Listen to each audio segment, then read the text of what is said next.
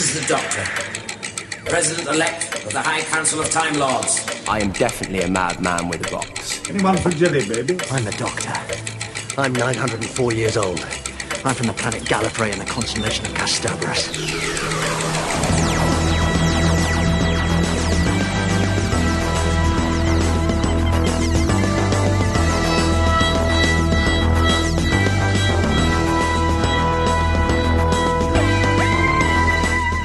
Hey, Who fans, and welcome to the Big Blue Box podcast. My name's Gary, My name's Adam. and this is episode 91. 91. Hope you guys have had a smashing week and that you've uh, indulged in plenty of Who stuff that's been going on over the last three or four days. Yeah, last few days have been quite good, haven't they? We've had a bit, of a few good little bits coming out. We have. Mm. Mainly merch. We're going to have a good merch corner this week. Yeah. Fairly light on like news stuff, like newsworthy uh, bits and bobs, but some good merch has been released over the last week, which is good. Is good. Mm. How have you been, buddy? Been really good. Yeah, been excellent, mate. Thank you. Um, had quite a busy little week last week. I was really, really packed in a lot. So yeah, a good, you know, just just another week of the usual of mixing with celebs and Of course. buying lots of merch. But no, I've had, I've had a really good couple of days last week. Um, after our disappointing day when we couldn't get together um, the week before, um, I finally managed to get up to the Cartoon Museum. Yes. uh, to see Yeah. the Doctor exhibition, uh, which was really good actually. I must admit, it was smaller than I imagined because the exhibition itself. Because I've been to the Cartoon Museum before when they did a Doctor Who thing, and it was all on the bottom floor, so I was expecting it to be the same. So Okay. I was quite surprised when I walked in and saw all this other stuff, and I was like, "Where's the Doctor Who bit?" I was, I was thinking it'd gone already, um, and it was just upstairs, wasn't it? Kind of in the little room upstairs. But so, still very very cool. Um, still really really enjoyed it. But yeah, it's a little bit smaller than I thought. Um, there was one other Who fan in there, uh, sort of milling around looking at it, and um, I thought I'd be clever and tell him about the, you know, the uh, Vengeance on Varos cover where um, the Doctor's got like a strange face. the Oh, yes. drawing is a bit Yeah. odd, and they've got the original picture on the wall where he's got the rope round his neck. Yeah. So I thought, uh, but they'd got the book sort of in a glass cabinet in front of it. So I thought I'd be really clever and tell this Doctor Who fan a bit of my knowledge. So, oh, yeah, they had to remove the rope, you know. And, uh, you know, he's like, yeah, I know. oh, uh, so, so I quickly moved on. Uh, but yeah, that was good. Um, and then I went and shot down to a theatre, which name escapes me, and met Pearl Mackie, or Bill, whatever you want to call her, uh, which was really good. Uh, a friend of mine who listens to the show, hello, Paul, it um it tipped me off that she was doing the matinee that day, so she'd Right. be out around five. So I got there just before five, and sure enough, I was only there a couple of minutes. And out she came. Um, she was really good. She was really, really nice. Actually, she was very rushed, I suppose, because she was in in between two shows. So you could see she sort of, you know, needed to get away. But she was really nice and happy to pose for lots of pictures. There was a handful of us there, and she signed signed some pictures as well. Oh, wow. So that was really, really nice. Uh, really good to meet her. And um, and then just to finish off the day, I nipped up to Forbidden Planet and got uh, Andrew Cartmel to sign his new book, The Vinyl Detective, Aha. uh, which I'm one chapter into and loving already. I knew I was going to love this book. I, I loved it from the minute he talked about it. So uh, so that was really good. So I've had a really cool couple of little days up Nice in one. London. Yeah, since we last spoke. There's there's a reason for everything, mate, isn't there? I think so. Yeah. There's a that's the silver lining, isn't it? Because um, the uh, the trains that packed up last week or the week before, uh, which meant that you couldn't come up with me on the Friday, was it? It's on the Friday. Friday, Yeah. yep. Yeah. So there's a reason for that because if you'd have came up on the Friday, you wouldn't have met Pearl Mac and Pearl Mac. You know, you that wouldn't have happened, would it? So I know this is true, but I would have met you, and we would have been drunk in a pub garden, so it still would have been good. well, you know, of course, But- it wouldn't have been as good as meeting up with me, but No, obviously not. But we will do that. We will still still do that Of anyway. course, So we can still do it. But no, that was a really really good day, and um, it was nice to meet Pearl. I I told her how much we loved the the intro clip. no, I didn't. I didn't. I didn't mention it. I didn't mention it. Um, but uh, no, she seems really cool. I got a good vibe. Got good vibe about her. good So, vibe. A good vibe. Yeah, David So- Brent, you've charmed me. You've got the job. Yeah. I've got a good vibe. I'll tell you what I was pleased about though, because I just got a little it's secondhand, but I just bought myself a proper camera because you know the Okay. iPhone camera. You know, if anybody slightly mo- moves, you get that blurred picture, and it's sometimes a bit rubbish. Yeah, So I thought, right, I'm going to take my a real camera with me and get a really good picture this time. And um, so I took that and I got a couple of pictures of Pearl on this camera, but I just wanted to post one on Facebook straight away, you know, like you did. Oh, look who I've just met, blah, blah, blah. So I, I, I said, Can I get a quick one on my phone? And she was like, Sure. So I, I took one on my phone, um, which actually turned out to be the only decent picture that I got of her because when I got back and transferred the photos from the camera, uh, which looked fine on the little screen, they were terrible. They were all blurred and awful. And I was like, Oh my God. And I'm so, I'm so glad that I quickly got that selfie on my phone because it turned out to be the best picture of the lot. So, yeah. So I've I've already thrown away the new camera. Already been that one. See you later. yeah, been that new camera. Yeah. So there you go, blimmin' Sony CyberShot rubbish from 1995 or whatever it is. Blimmin' thing. Yeah, but yeah, so it's a good, yeah, good, good couple of days. Very pleased. Oh, and like nice you said, some nice little bits of merch have dropped through the door, which we'll talk about later. Got something yesterday, which um, we'll we'll talk about with a certain doctor from a certain audio company. Yep. Um, arrived yesterday. Very lucky. It was absolutely pouring with rain yesterday, and I I'd seen pictures of people that had got it on Twitter, and I thought, oh no, my copy isn't like out in the rain. And it the postman, to be fair, had put it under the table, but it was still the the box was soaked. And I thought, oh no, but luckily it's in a wrapping, so the actual right. set itself, yeah. But when I saw it soaked under the table, I was a bit worried. Um, so yeah, very good. But how have you been? Have you had any little deliveries or been anywhere very exciting? I know one place you've been. Um, yes, I, I've been very well, thank you. Um, I haven't really done a great deal um, in terms of who I've watched. Um, a couple of bits. Uh, uh, it was the 20th anniversary of the TV movie on Saturday, Yes, yeah. so I stuck that on Saturday evening, and that was a great watch. That grows on me the more and more I watch that. I agree. I, I I really love it. Yeah. I love the TV movie. Yeah. And it's one of those things where I notice little things every time I watch it, especially around the TARDIS interior. Oh, and all that stuff. You know, it's um yeah. So I I'm a real big fan of the TV movie now, um, and uh, I noticed that you ordered the you ordered the book. Did you have it delivered already, or have you just ordered it yet? You know, um, Yi So's.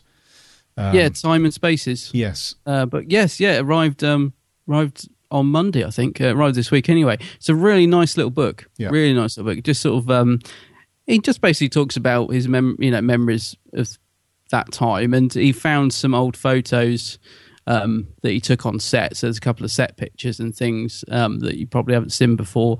Uh, and he just sort of basically revisits some of the locations used because he still lives really close to where they filmed it. So he's sort of Okay. gone back and taken a few pictures, and not much has changed, to be honest. It's all pretty much the same. But it's more the fact um, that his sort of um, memories of it, if you like, are more interesting. Because when I when I heard about this book, I thought it was going to be like now and then pictures of all the locations, Oh, okay. Yeah. which it kind of is, but not as much as I thought. It's more actually like a little memoir, um, and it's quite a short little book. So it's I read it in one night, which is pretty good going for me. I'm a really slow reader, so yeah, it's a really nice little pickup. That Oh, cool.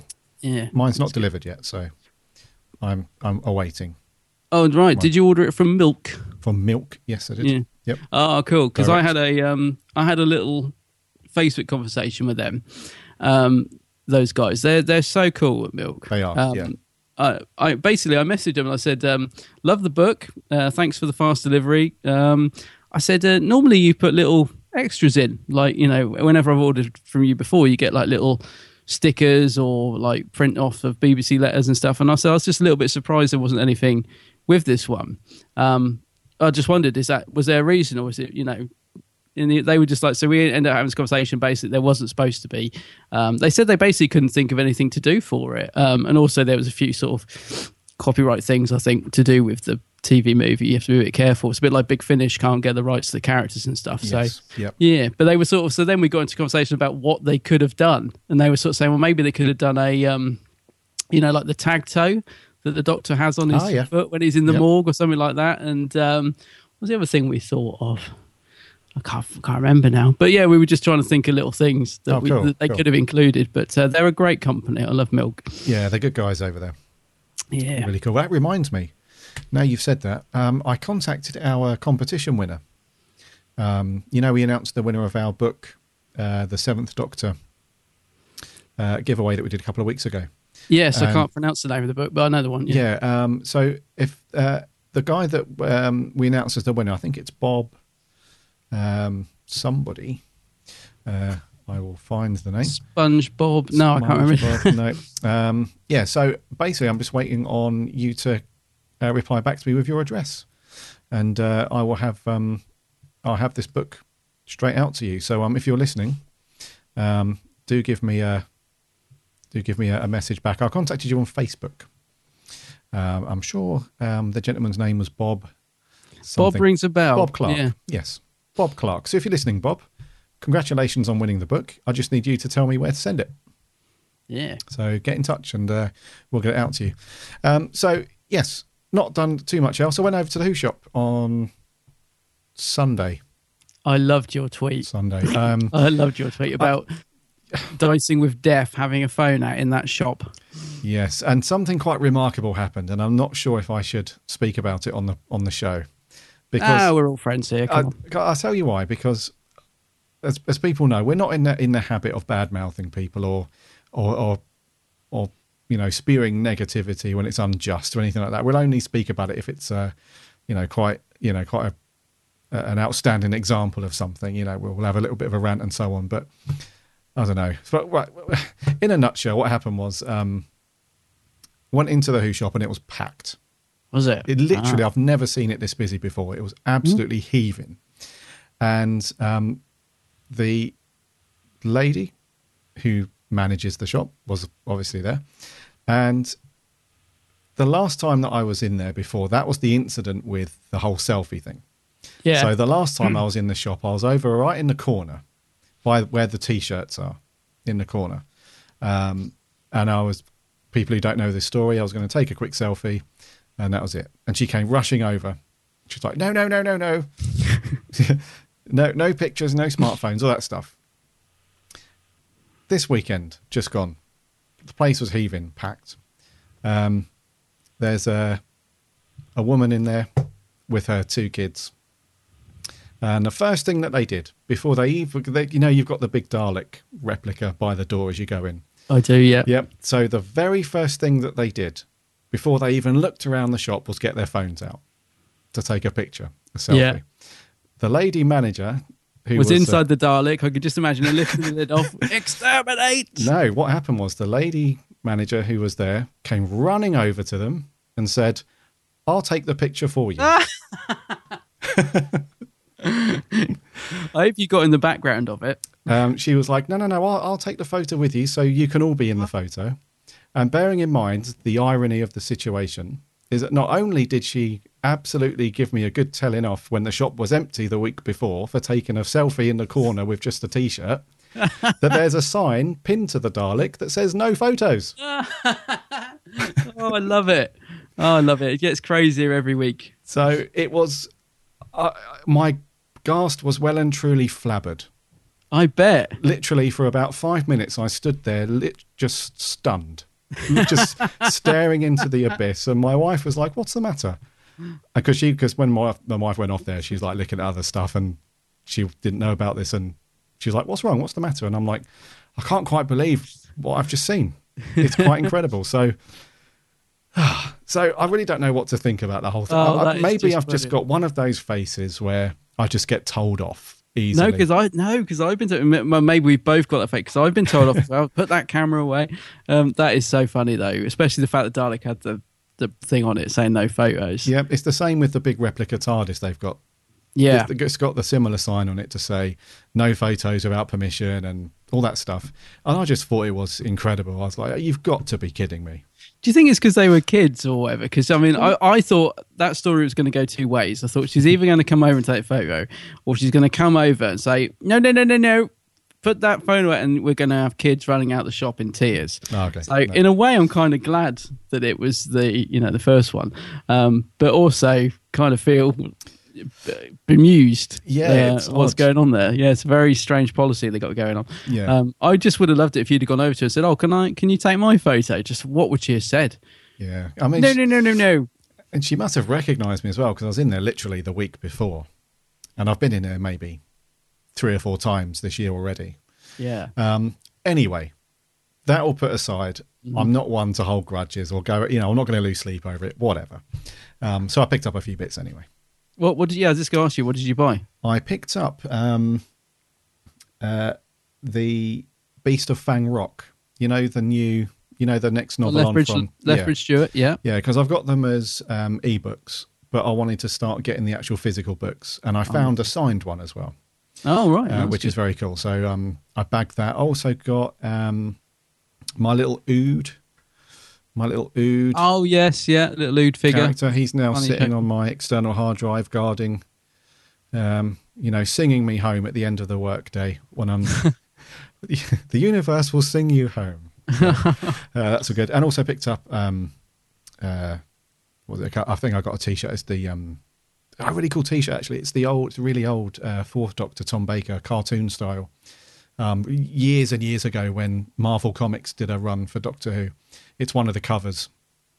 From I that. think I can. Yes, I can picture it. I've seen it. yeah, Yeah. yeah, it's pretty cool. Um, and another couple of bits, I can't remember some other little bits, but yeah, it was okay. It was really, it was really good to see the shop really busy. That was good. Um, I had some cosplays in there as well. Actually, there was a guy Mm. Oh, dressed as a tenth Doctor. There was a fourth Doctor, and I think a third Doctor as well. Um, so that was quite good. So there was a buzz going on there. It was very good. It was good Mm. to be around all of that. I, I, I must admit, I'm, I'm love going to that shop. I haven't been for ages because it, it's just that little bit out of it. Um, whenever I'm in London, it's not, it's not like it's just a couple of tube stops from central London. It's just that little bit too far out of it. Um, but I'll have to, yeah, I'll have to. It'd be great to go there with you one day. Um, just, uh, just say, can we get a picture in front of that Dalek, please? See I- what she says. Um, I'm still loving the whole idea that you had where we'll turn up with loads of camera equipment and lighting Yeah, and everything. an old fashioned one with a great big flash. um, yeah, no, I just, I just, my memories of it, and as I said, it is, it is a while since I last went there. Um, but I used to live when I lived in London, central London. I used to be so much closer to it, and I used to Yeah, just love yeah. Nipping in because it is just, yeah, it's vast, and all the merchant they've got in there is incredible. Um, and I love the little museum. They've probably got a few more new bits in since I went as well because she's always buying stuff. Um, for that museum, isn't she? So Yeah. yeah, but we'll get up there at some point. I know you you must be closer to it because you've been in a few times already this year. Uh, yeah, well, we just um, just, every now and then, just the weekend, we're like, let's just drive into London and Mm. we'll have a, a look about. So, um, but yes, uh, and I, they gave. Oh, actually, I've just remembered something. She might have remembered me because when I was paying for my stuff at the till, she did say she did say to me, because you've been good, here's a free comic. Ah, oh yes, I knew there was something you'd got. I really wanted. Yeah, Yeah. so uh, the weekend before it was free comic. Uh, the Wednesday Comic before it was free comic book day, and they had a stack of them there. yeah. And she was like, because you've been good, you can have a, a, a free comic. So I'm not sure if that's a reference to me not taking any photos on that particular visit, or if she was just being nice. I don't know, but That's the good thing to have though, because yeah, I was hoping they'd have some of those kicking around in uh, Forbidden Planet when I was there the weekend after, but they didn't. Um, so yeah, I did see your picture of it and think, oh, you you nabbed one. Yeah, that's it's good though. That's a good little thing to get. it's cool. I'll tell you Um, what, I do regret not buying while I was up in London. Um, I didn't pick up the Target book. Um, you know, the new hardback which you bought. Yes. Um, so I might have to nip back to that cartoon museum. Ah, yeah. Yeah. it's just because the day had got quite expensive by that point, and it's Yep. about twenty five quid in it. And I was just thinking, oh, do I? Don't I? But yeah, I do regret not picking that up because uh, have you had a good flick through it now? Yeah, I've had a decent read of it. Yeah, oh, it's, it's brilliant, isn't really, it? really good. Yeah. Um, other than that, not much else for me. The only thing I've nearly finished um, Andrew Cartmel's book, The Script Doctor. On the last chapter now, Oh yeah, and I've got to say, mate, it's been an amazing book to read. It's brilliant. Uh, as Doctor Who books go, it's one of my Oh, yeah. I think because we, Yeah. well, I love that time of the show, and I know you've grown to love it as well. It's it's a great book, isn't it? Really good insight into what was going on behind the scenes. Absolutely. Literally every page has got a really good little insight or snippet about something to do with the production of the show. It's just it's just never ending. It feels like a never ending like page by page list of little bits of trivia and facts and things that you you might not have known about Sylv and hmm. what went on behind the scenes. It's just incredible book. So you know, this is one of those absolute recommendations. If you've not read the script doc, if if you're into the, if you're in a classic Who, especially Sylv and that era, this is a must read. Yeah. Where you- did you get yours? Because Andrew was saying it was this is this this is the second print, but I think you said it's already out of print, but you can still pick it up and you can get it direct from him. I think. But did you manage to get yours in Forbidden Planet? Didn't you? Yeah, there was two copies Yeah. Forbidden Planet, and I think it was fourteen quid. No. Yeah, Yeah. so and it's a, it's a decent sized book as well. It's fairly chunky and um, Well, the new great. one's got more stuff in it. Yeah, he's put more extra bits in it. Yeah, there's extra photo. There's another photo section. Um, it's got a decent forward by Steven Moffat as well, which is quite nice. Mm. Um, but it's a great book, really good. Were you laughing at the bits? Because I love how candid and honest he is about certain people. Were you laughing about the uh, when he's on about Pip and Jane Baker All and right, yeah, going out for a meal with them, and you know, because knowing what they were like as well, I just I found that so funny. yes, the Uh, it just- awkwardness between the- the, three yeah. of them. Yeah, We'll give you a lift. yeah, oh, Yeah. just it's just brilliant. Yeah, I I can't echo what you've just said enough. I love that book. yeah, Yeah. So yeah, some good pickups there. indeed. Um, enough from us. Shall we see what's been going on in the world, Doctor? Who? Shall we land the TARDIS and do the news? I think we should. Cool.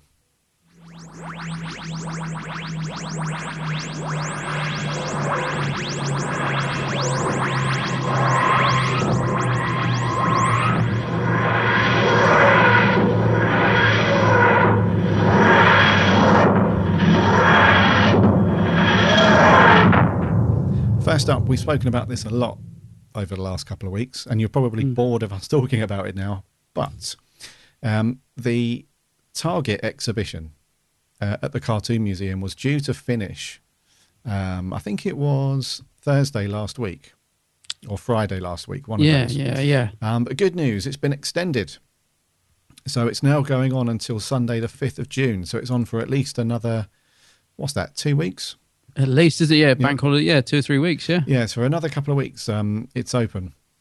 Um, uh, in, so if you can get yourself into London, um, and it, the thing that I found, you'll probably agree, is that it's in a really good location in London because you can jump off the tube at uh, Tottenham Court Road.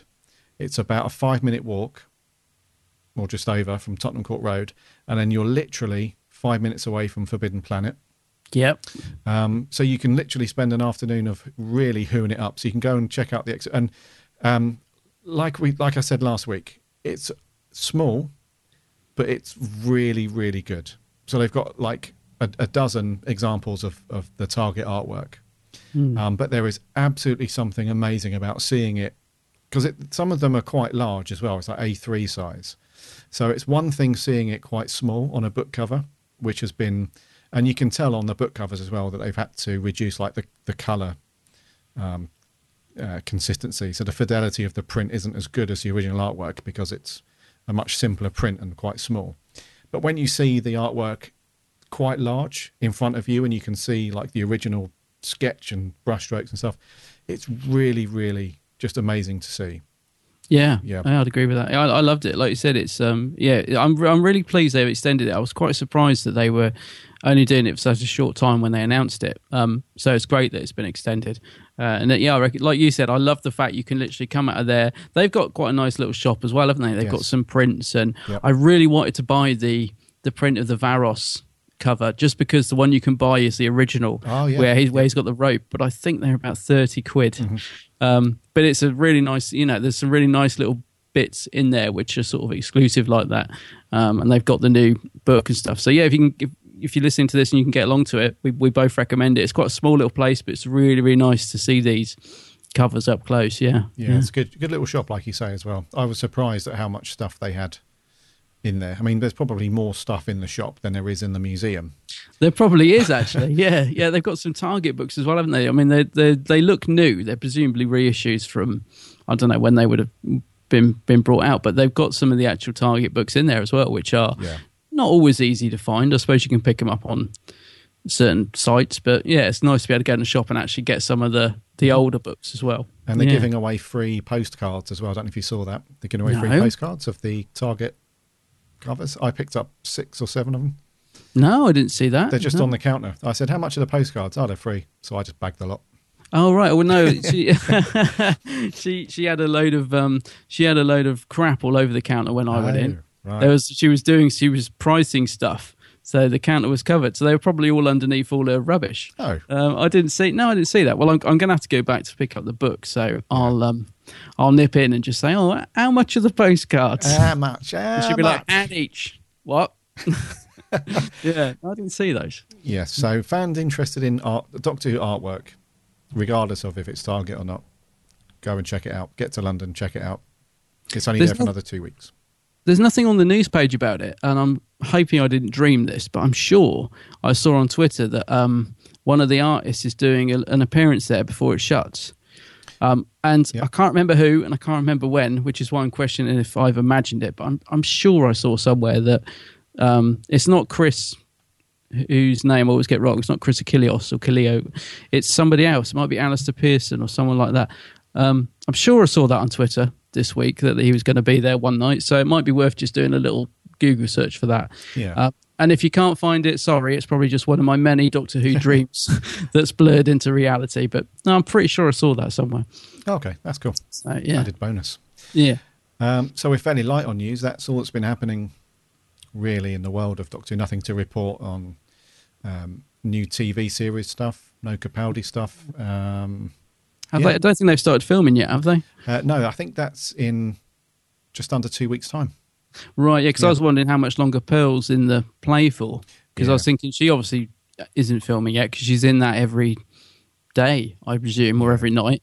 So, um, yeah, but they must start filming fairly soon, I think. Yeah, I think it's next week or the week after. Yeah. Yeah, so we might have some bit more, a bit more stuff to report on once Yeah. uh, filming kicks off. But otherwise, fairly light. Um, but we have got some cool merch. Yes. Let's get the Daleks in and uh, and do it. Okay. Merch corner. Merch corner. Merch corner. I don't know whether to be impressed or disgusted. It's a bit rubbish, but it's pretty. It's very pretty. You're a fan of the Sonic screwdriver. I can, can't get enough of the sonic screwdrivers. I think I've got pretty much every blimmin' variation that Character brought out. I must admit, I do love a Sonic. Yeah. Uh, we love a good Sonic Yeah. around the around the TARDIS, and uh, the Twelfth Doctor's brand new Sonic has just been released. yes, it has. And you, I think you've got one, haven't you? I yes, I have. Of course I you have. um I- one thing that surprised me about this was because there was this thing about Character doing an announcement, wasn't there, last week? Mm-hmm. Um, and I think most people thought it was going to be figures. So there was two surprises for me with this announcement. The first one was that um, it was the Sonic that they were announcing rather than figures. So I thought, wow, that's good because Mm-hmm. we kind of knew that they're going to be doing one, but we, you know, wasn't expecting it to be announced so soon. And the second surprise was that they weren't just saying, "Oh, this is coming out." You know, in so many months' time, this is what's going to. It was that it was going to be out now. So they were like, Toys R Us, you can order it for Toys R Us now. And I was like, whoa. So I love the fact that they they seem to be a bit more organized because no offense to Character they i love their stuff as you know i buy all the figures and everything but yeah it seems that they've sort of got their act together big time on this Yes. one because Yep. yeah to get it to do an announcement but then to be able to go out and get it if you're lucky enough to find stock of it um, i thought was great so yeah i saw it was announced um, i phoned up good old dad and said, um, "Does uh, my my sister's got a little kid?" I said, um, "Does uh, do, do you need to go to Toys R Us for anything?" Uh, he's like, "No, no, we went on Tuesday." I was like, "Oh," he's like, "Well, what do you want?" I said, "Oh, just there's something I want to get." He's like, "Is it Doctor Who?" I'm like, "Yeah." He's like, "Oh, God." Then. So my dad, bless him, um, whisked me up to my local Toys R Us, and uh, they would reserve one for me for an hour, um, which was a little bit tight to where I live, but we just got there, um, and they, yeah, they'd got like one on the shelf and one reserved. So yeah, so I'm very pleased to pick this up. Um, I know a lot of people think this Sonic looks busy, and I was one of them, but I got to say this is one of those things that looks so much better in hand. Like when you look at photos of it, it looks big, clumsy, maybe a bit messy, but the actual thing, personally, I really like it. I love it. It's definitely torn, isn't it? I think a lot of people are torn on it. It's um, a lot of It's people, unusual. yeah, it is unusual, but that's not a bad thing. You know, because a, a lot of the Sonics, I, I think this is an extension of um, Matt Smith's Sonic because his one was the first where it had like these kind of metal claws that came out at the Yeah. top, and it was a bit more out there. So I think this is an extension of that. It takes that a little bit further, where you have got those metal sort of rods down the side near the bottom, and you've got the little clips that come out on the side and look like they're holding the top part together and stuff. So the design is a bit more out there, absolutely. Um, and I wonder if we're going to see the clips, those clamps, because they do look like they should do something. Like they almost look, like you said, like they're holding that top. Hmm. I wonder if in the show that's going to be used. Like, can, I don't know, maybe he's going to take the top off or something. I, Maybe. I get the feeling there's more to those clamps. Yeah. one thing that sold it for me: Yeah. green and blue lights. Come on. Come on. what about sound effects? Well, sound effects are good because when I first pushed the button, um, it come out with a standard sonic noise, and I was like, "Oh no, disappointment." Then I pushed it down, you got a sort of secondary standard sonic, and I was like, mm, "Okay." But like you said, green and blue light. But then there's sort of two other sound effects you can Oh, can oh, make, oh. and they're really good. They're, they're like they're, they're new, and that's what I was that's what I was waiting for. Need you know, I thought surely new sonic, new sound effect. So yeah, it's got sort of two new sound effects that we haven't heard before, and they kind of make the light flash uh, flash rather than just come on. Oh, cool. Yeah. Um, but I'll tell you, just just talk about the toy itself though, because obviously you can get the proper replica from Rubbertoe, which is sort of seven hundred and fifty quid, which I'm sure is absolutely beautiful. But hats off to Character, they have done a brilliant job with this. It for for a toy Yep. that costs between 14 and 16.99 i've got to tell you they've done a really really good job with it. it in terms of how it looks compared to the actual prop Yep. for a toy it's it's really good You Yeah. wouldn't. Yeah, so the price difference between fifteen quid and seven hundred and fifty quid. Oh, don't get me wrong. I would know. love the actual metal proper. Don't get me wrong. I would love it. But for, for a toy that costs you sort of around about 15 quid, um, they've, they've just done a really, really good job making it look quite screen accurate. Do you know what I mean? It doesn't, because I, I wasn't sure how they were going to, because it's such a complicated design. I was Yeah. thinking, oh, are they going to get, are they going to get this right? But they've, they've really done a good job, mate. It looks great compared to, you know, compared to the actual thing. Oh wow. Uh, are you gonna? Are you, are you tempted with it? I'm not. Are you not f- so much a fan of this? I'm not sure. No, I am tempted by it. I think I will get Yeah. because, like you, like you've just said, um, I think um, even though it's just a toy, and let's be honest, it is just a toy. E- Mhm. even though probably a large portion of Doctor Who fans will see it as a collectible, which is the same thing, which Yeah. is fair enough. Um, as a toy, I think it looks amazing for the price, Mm. and you know, and the, the detail, and you know how they've constructed it. Um, I think it's great. So yeah, I'll be picking this one up. Yeah, uh, definitely. I think. Yeah, I can imagine us at uh, the next convention having this Yeah, in cool. hand. We'll have to update our profile pictures, won't we? Yeah, and interestingly, um, on Rubbertoe's, uh, I think it was their Instagram or their or their Twitter feed, um, there was actually a red version that didn't make the cut. Oh, I saw that. Yeah. all the lights inside were red. So that might have been, you know, maybe that would be a special edition at some point. Would be a thousand pounds or something. But um, but that would be cool because it looked pretty good in the red.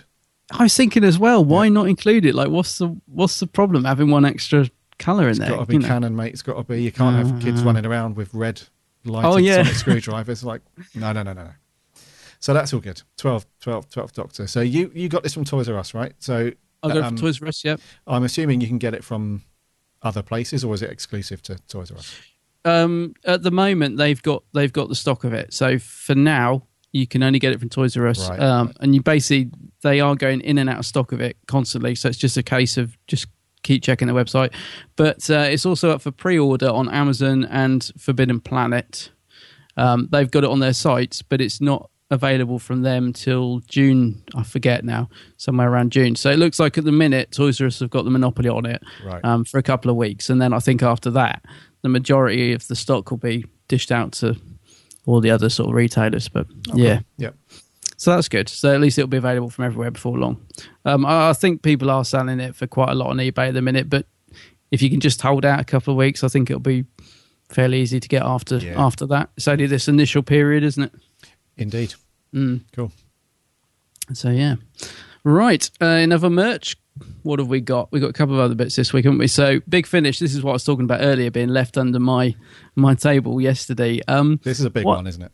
this is the Yeah. big one, the new Tenth Doctor Adventures um, with Catherine Tate as Donna Noble, and of course the magnificent David Tennant as the Tenth Doctor. Um, has, has has finally been released um, in its nice limited edition packaging. You can also buy them as three separate audios if you wish. Um, now, which of these did you order, Gary? I ordered the special edition. So and has it arrived? It has arrived. And have you opened it? No. Nor have I, but not but not for the reasons that I normally don't open stuff. Um, it's literally because I want to take some f- photos for the uh, geeks handbag, and um, and I just didn't. I was so tired of that when I got in yesterday, and it was dark because it was gone six o'clock. So I thought I'll do it tomorrow. So I've left it sealed so that I can take some nice pictures of it before I open it and and stuff. Um, but yeah, I will be opening it. I will, I will open it. Yeah. The only reason why I haven't is um, is because I started listening to it early on the release day. So Right. I, um, I logged into my account, grabbed the download, and started listening to it straight away. Um, which I'm glad I did because I, jumped on relatively early in the morning, Mm. soon after, after I woke up, and uh, downloaded it with no problems. But uh, literally a couple of hours later, they were having real problems with their servers because um, I think just thousands of people logged on to try and, and download it, and they were getting stuck, and downloads were not even starting. So It was a nightmare. I was one of those people because I saw right. your I saw your tweet saying um, that you would you would listen to it or you'd listen to it, and uh, so yeah, I thought right, yeah, um, I've you know I've got a nice afternoon free later on when I get back, um, so it probably would have been about two no probably three o'clock. I started to uh, try and download it because it was a really nice sunny day. I thought I can sit in the garden, listen to it, and I just couldn't even get on the website. Um, it was totally down. Um, so yeah, I eventually did manage to download it, but not till much later on in the evening. okay, Um, so I've only listened to Technophobia, the first story so far, um, but I've got the other two to listen to. okay, right. Yeah, but I, yep. I've that's because to I the said this thing. afternoon I'll open it up and have a good old look at it. Oh, cool. Yeah, I've listened to the whole thing. I listened to it like in one sitting, if you like. Mhm. Um, and um, I'm not. I'm not sure if we should speak about. But the reason why is because we're thinking of doing a review, aren't we? Yeah, exactly. Yeah, So probably week after next, we're thinking of of doing a bit of a big finish week and um, and and reviewing this um, because in the past you guys have said why don't you do some big finish reviews and so on. So I think um, maybe just as as a sort of last confirmation, if you guys want us to do some big finish reviews and start with this one, then just let us know. Just hit, send us some tweet or a Facebook message or whatever. And if it's something you want us to do, I mean, we'll we'll we'll take your lead on it. Really, we're not going to start doing big finish if you're not really that bothered.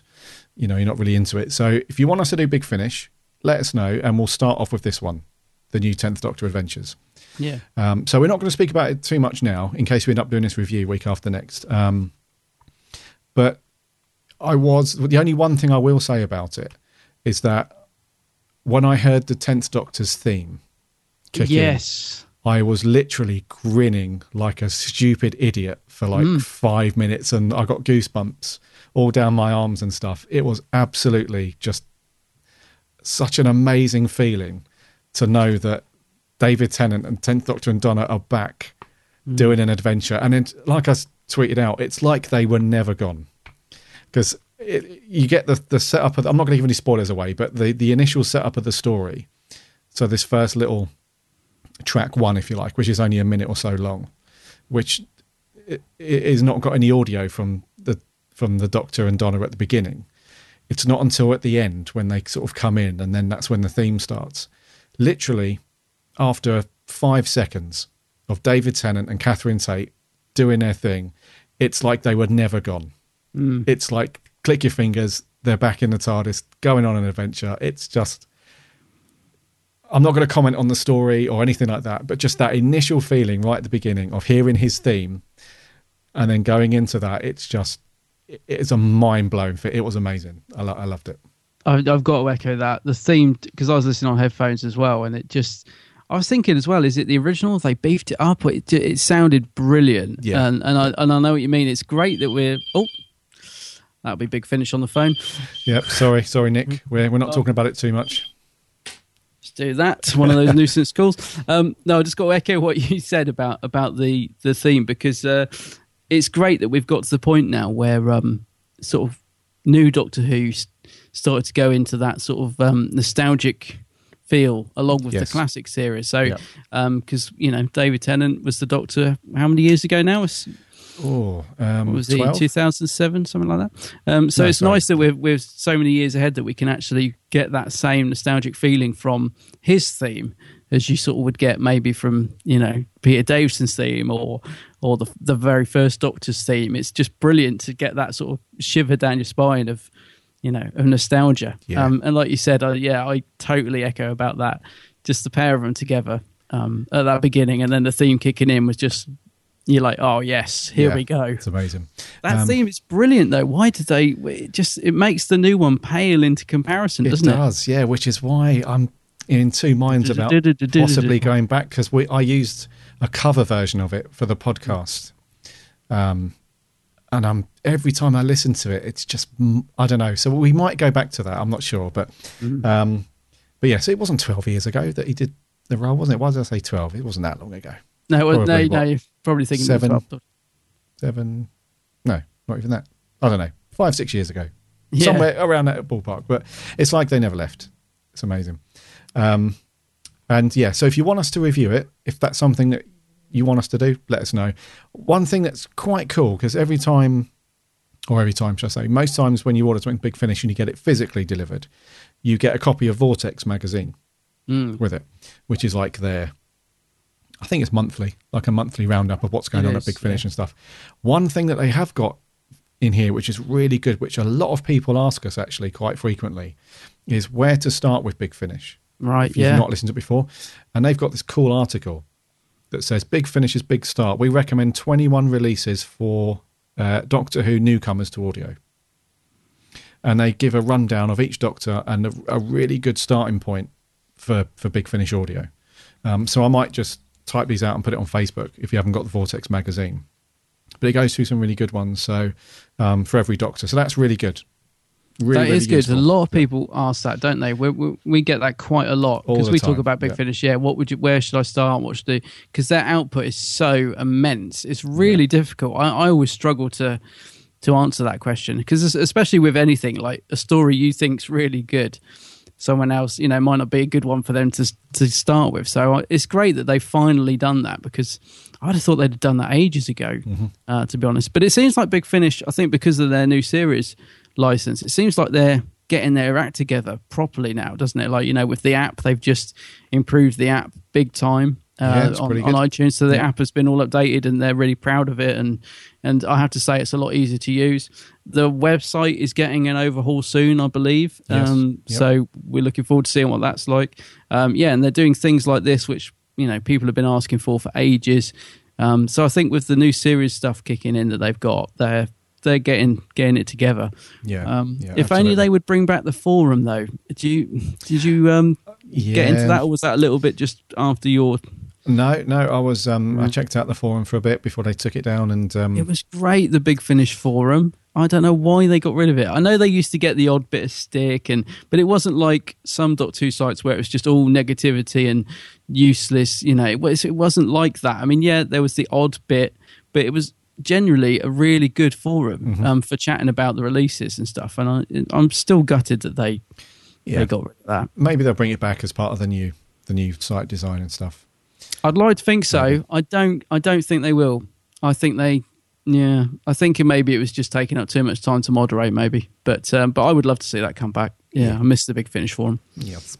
Uh, so that's the tenth Doctor's adventures, and it's a three-parter. Uh, the first story is called Technophobia, followed by Time Reaver, and then Death and the Queen. So it's, it's quite unusual to have a three-parter. Normally, it's a single story or a box set of what four stories. Yeah. So it's quite unique. It's pretty, it's pretty good. It's a really good time span as well. Having three stories is just long enough so you can have a decent, well thought out mapped story, but it's not too long that by the end of the fourth part you're like, well, that's um, you know, that took a while to get through. So it's a good time as well. So that's out right now. You've probably seen it splashed around Doctor Who magazine adverts for a few months now, getting pre-orders in and stuff. But it's out right now, MP3 or order the CD, whatever. Um, and the box set's really nice as well. If you get the special edition um, box set, and the artwork, the cover art is amazing. Yeah, it's nice, isn't it? This whole purple Really? Sort of vortex thing going on, it absolutely suits the tenth Doctor. They've got this spot on. So it's it's a great release, and if you're into the Tenth Doctor, it's worth a game for sure. So that's the Tenth Doctor Adventures on Big Finish. Lastly, in Merch Corner, we have some Third Doctor news. Um, so the Titan comics, which we've been following since they launched, um, have started to branch out into the classic era a lot more now. So um, a couple of months ago, we said, uh, "Great news! The fourth Doctor comic is going to be released, and that was really good, and it's a very, very good story." Um, now we're going to have a five-parter for the third, the third Doctor, which is even more great news because um, uh, any time where you take uh, one of the Doctors from the classic years and you start to expand on the story, and you you know you, you keep that you keep that doctor's alive you know the, the spirit and the adventure of that particular doctor if it's done well like big finish do and to be fair the titan comics have done that very well um, this is only a good thing um, and it's going to be written by paul, paul cornell who's no stranger to writing comics really good writer um, and the particular companions in this story uh, is going to be Jo and the brigadier Yes. so it's going to be a cracking story, I believe. It's a five-parter. I think it's out in August. Uh, one second. I think it's August, July or August, one of the two. Um, and They'll probably go back anyway. They very often do with the release dates, don't they? yeah, and it's going to have the usual raft of variant covers. They are so nice, though. I'm looking at them now. These Doesn't the ones are third Doctor suit comic? You know, oh yeah, just yeah. the covers are brilliant on these. Uh, well, the ones that they've released already, I, I think they look fantastic. Actually, the Yeah. variants, yeah. There's one particular cover which just looks amazing. It's I think it's going to be the default uh, cover if you don't go for any of the other variants. And it's the Doctor holding up his Sonic, and he's got the TARDIS in the background, and he's got his red wings of his cape out to the side, and just the the expression on his face. So this is cover A. I'm talking about. It's by Josh Burns. He's the cover artist, and the likeness of Jon Pertwee and the expression on his face is amazing. It's, It's stunning. Great, great cover. Um, and then we've got some of the other variants. So I think cover B is a, an actual photograph of Jon Pertwee. It's got his other companions in the background as well, which is interesting because you can see Sarah Jane and uh, Jo Grant and Mm-hmm. um, who's the other one that's there? Oh, there's a Sea Devil. Sea Devil and an Ice Warrior. Oh, was there an Uh, Ice Warrior as well? I can't yep. quite see from where I am. Yeah. Yep. oh, the Um, brig. Yeah. the Brig and uh, your good friend, um, uh, Oh, John Levene. uh, John Levene. Sorry, yep. Um, Yeah. So yeah, I think it's going to be really good, and it is out the end of August. End of August. So it's um, uh, a few months away, but this is an absolute pickup if you're into Oh. the Titan comics. If you like the fourth Doctor one, especially if you like their sort of first dip in their toe in the water with the classic years, this will be a great a great one to get. So yes, third Doctor adventures in Titan comics. Yeah. Nice. Nice to see another Doctor joining their line. Yeah. absolutely. Yep. Mm. Uh, that's going to do for news and merch. Uh, right, Adam, my good fellow, Hello there. Adam, old boy. what are we reviewing this week? Our review this week is no mystery. It's the greatest show in the galaxy. Yes, it's festival time at the Psychic Circus, the greatest show in the galaxy. So why not come along and have the time of your life with the non-stop action of its glittering circus ring? There's big prizes too. No, for don't believe it. Junk mail. No wonder travelers We used to get mounds of this stuff through the letterbox. can't wait to And now you're being bombarded with it inside the TARDIS. Yes, junk mail Watch, everywhere. or whether you want to compete, there's a great time for you on the planet Segonax. The planet has easy access via our special poly-portable landing base. Nice. I thought you'd been interested in the circus. No, kid stuff. I went once. Didn't even have any tigers. It was naff and it was boring. Apart from the clowns, of course. What, you found them funny? No. Creepy. Right. The greatest show in the galaxy. I'm probably going to do that a lot because he does it a lot. I hope so. the yeah. And it used to drive you mad. Does it still? Does it still irritate you as much, or do you kind of like it now? Now I kind of like it now. This is Yeah. this is probably before we get into the, this review, this has probably been my biggest kind of turnaround or transition from not liking something to absolutely loving something I've ever known. Um, when I first started my journey into classic Who, um, I honestly really couldn't stand Sylvester McCoy and a large part of his era. I honestly, mate, I, I just couldn't know. couldn't get my head around it, as you all know. Um, but now I've got to tell you, I absolutely love Sylvester McCoy and his Yeah. era. I, honestly, it's grown on me so quickly and so, you know, such like, like an epiphany almost. It's like, you know, why did you ever, you know, maybe it's just because uh, I was so into some of the other classic Doctors and stuff, and I was constantly watching that and and stuff. But anyway, loving Sylv now, loving, won't say loving, but you know, I'm more tolerant of the rolling of every single R in every sentence in every scene.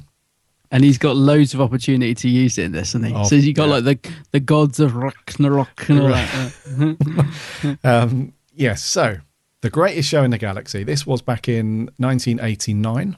Mm. Uh, this is a four-parter, uh, written by Stephen Wyatt, uh, directed by Alan Wareing, and uh, our our our buddy Mr. Cartmel overseeing the script as usual. Very much so, yeah, Yes. yeah. And right, so really simple synopsis. This one: um, the Doctor and Ace get an invitation to go and visit a psychic circus um, on the planet of Segonax. Um, Ace is a bit reluctant at first because she doesn't like clowns, understandably. Have you ever seen Stephen King's It? You'll be just as Oh, scared yeah. of clowns as everyone else from that time period. Um, so, with a bit of reluctance, they go to this planet. They land nowhere near the circus, which is handy. Um, and en route to the circus, they find out that some sinister stuff is going on. They meet some unlikely characters. When they get to the circus, they realize that something is absolutely not right. People are disappearing. People are getting locked up. Uh, the clowns are not as happy and fluffy as you would like them to be. And it turns out that um, it's all a bit of a a bit of a farce to please and appease the uh, the gods of Ragnarok. Mm. And uh, as you all know, as the story goes, the Doctor does save the day, albeit um, with a couple of casualties. Yes. Um, but that's pretty much it. In a nutshell. In a nutshell, yeah. Um, right, off the bat, great story, this one. It is. And it is a great story. Yeah. And it surprised me, this one, because on face value, I thought this looks absolutely shocking. when I first, I think um, when I first, when I was going through one of those phases, like, right, I haven't ordered any classic DVDs in a while. Let me order a bunch. Um, I looked at this one and I must have looked at it two or three times. And I, every time I thought, nah, I'll leave that one till later on because it just looks absolutely terrible. Um, but what a mistake. What a Mm. mistake that was because um, when you actually get into the story and watch it for a little while, it's uh, it's a really, really good, well written, bags of potential story. Yeah, yeah, It's full of great ideas. Yeah. Um, it's full of great characters Mhm. as well. Uh, I was just thinking, actually, you, you mentioned in Stephen Wyatt, the, the writer, because the other story he wrote is Paradise Towers. Um, and although um, I really like Paradise Towers, but although it's not um, perfect, what actually ended up being on screen, um, again, it was full of these great characters. Um, you know, I mean, okay, Pex or whatever, but you know what I mean. But they are memorable characters, and I think again, this one he's done a great job. In fact, if anything, he's done a better job uh, with the characters in this because there's it's a big cast. Yes, I would say. There's a so. lot of people in this. There's a lot going on. Um, but I think they're they're really good. I, I love the characters we get to know in this. So one of the things I love about Stephen Wyatt um, from his 2.2 stories is that he brings us into a world. So it's not it's not very two, it's not two dimensional. It's not just the Doctor and Ace landing on a planet and you know there's characters there, but, but they're inconsequential or whatever. Stephen Wyatt brings us into a world which I sort of invest in, and you know, with the characters. So, yeah. So I really like this one. Yeah, Yeah, good stuff. And it it came, it came at the right time within this series as well because previous to this we had Silver Nemesis. yeah. Um, But it should have been the other way round it should have been yes. because Ace is wearing the uh, what's her name? The character. She's wearing the earring. Flower Girls. Um, is it Yeah. Flower Girl? Flower. Flower, flower. flower Girl. Flower somebody. Flower child. Is it? Flower Child. Sorry. Yeah, Yes. yeah. She's the earring that Ace is wearing in this, which was Flower Child's. Um, she's already got on That's in right. Silver Nemesis because I think they had to switch it round because I think Silver Nemesis was the 20, 26th or anniversary. Oh, I'm getting all confused now. Season 25, 25th anniversary story. Um, and they wanted Silver Nemesis to go out on the right date, and I think there for some reason it got pushed up in the schedule. Yeah. So because they got switched round, yeah, there's a bit of a continuity error there. Yeah. Yeah. So, um, have we reviewed Silver Nemesis? Not yet. Not yet. Right. So, um, but at that point, um, the Happiness Patrol and Silver Nemesis weren't really viewed as some of Doctor Who's best, even in this era with the Seventh Doctor, really. Mm. Um, so it sort of came at the right time, and then it got followed on by Battlefield.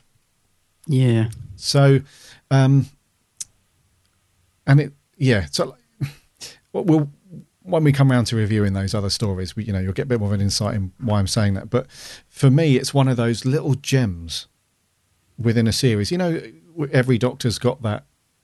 You know, that's that series run, and you have those one. They have that one story where it's not looked at as the most popular one because I think with Sylve's era, it's probably Remembrance of the Daleks is probably the one that everybody would say, you Yeah. know, would be the best story from his era, or m- possibly you know one of the most popular. Um, Definitely. this one, this is one of those little gems where it doesn't really get talked about in great detail. Uh, I'm not saying it's overlooked, but it doesn't really get talked about in so much detail. But um, it, it's just a gr- it's a great one to watch. Mm. You know, it's not one that you would pick off the shelf um, and think, "Oh, crikey," you know, I'm going to have to sit through this. You know, you, you, you actually think, "Yeah, it's a great story. I want to watch it." So Mm. um, it came at the right time, in my opinion, in in in the series. Yeah, Um, and I, I I love that it finished up the, the series as well because I think it really, like you said, it suits it. Because I think if we'd have gone out on se- series twenty five with Silver Nemesis, not that it really matters much now, all this time Yeah. later, but, Yeah. I think this one really is a great one to finish off the series. Mhm. Uh, yeah, Absolutely, mate. Yeah. Um, some of the so let's talk about the the story as a whole then. Mhm. So moving through the story, um, I completely agree with what you said um, with Stephen Wyatt's writing. He, he completely creates that escapism within the show, where you can get lost in the world that's been created for you. yeah, Um, because you're absolutely right. With some stories, they can feel a bit flat sometimes, and you feel like you're just going through the motions. Like it's a story that's been created, and the script isn't too bad, but the overall story feels a bit flat. And it's, it's potentially something that we said about previous stories where you can't quite put your finger on it. There's nothing particularly bad with the story. It just doesn't feel particularly exciting, and it doesn't feel like you know you're getting much out of it. Whereas this particular story, along with Paradise Towers, even though Paradise Towers is a little bit on the crazier side, um, at least it kind of draws you into that world.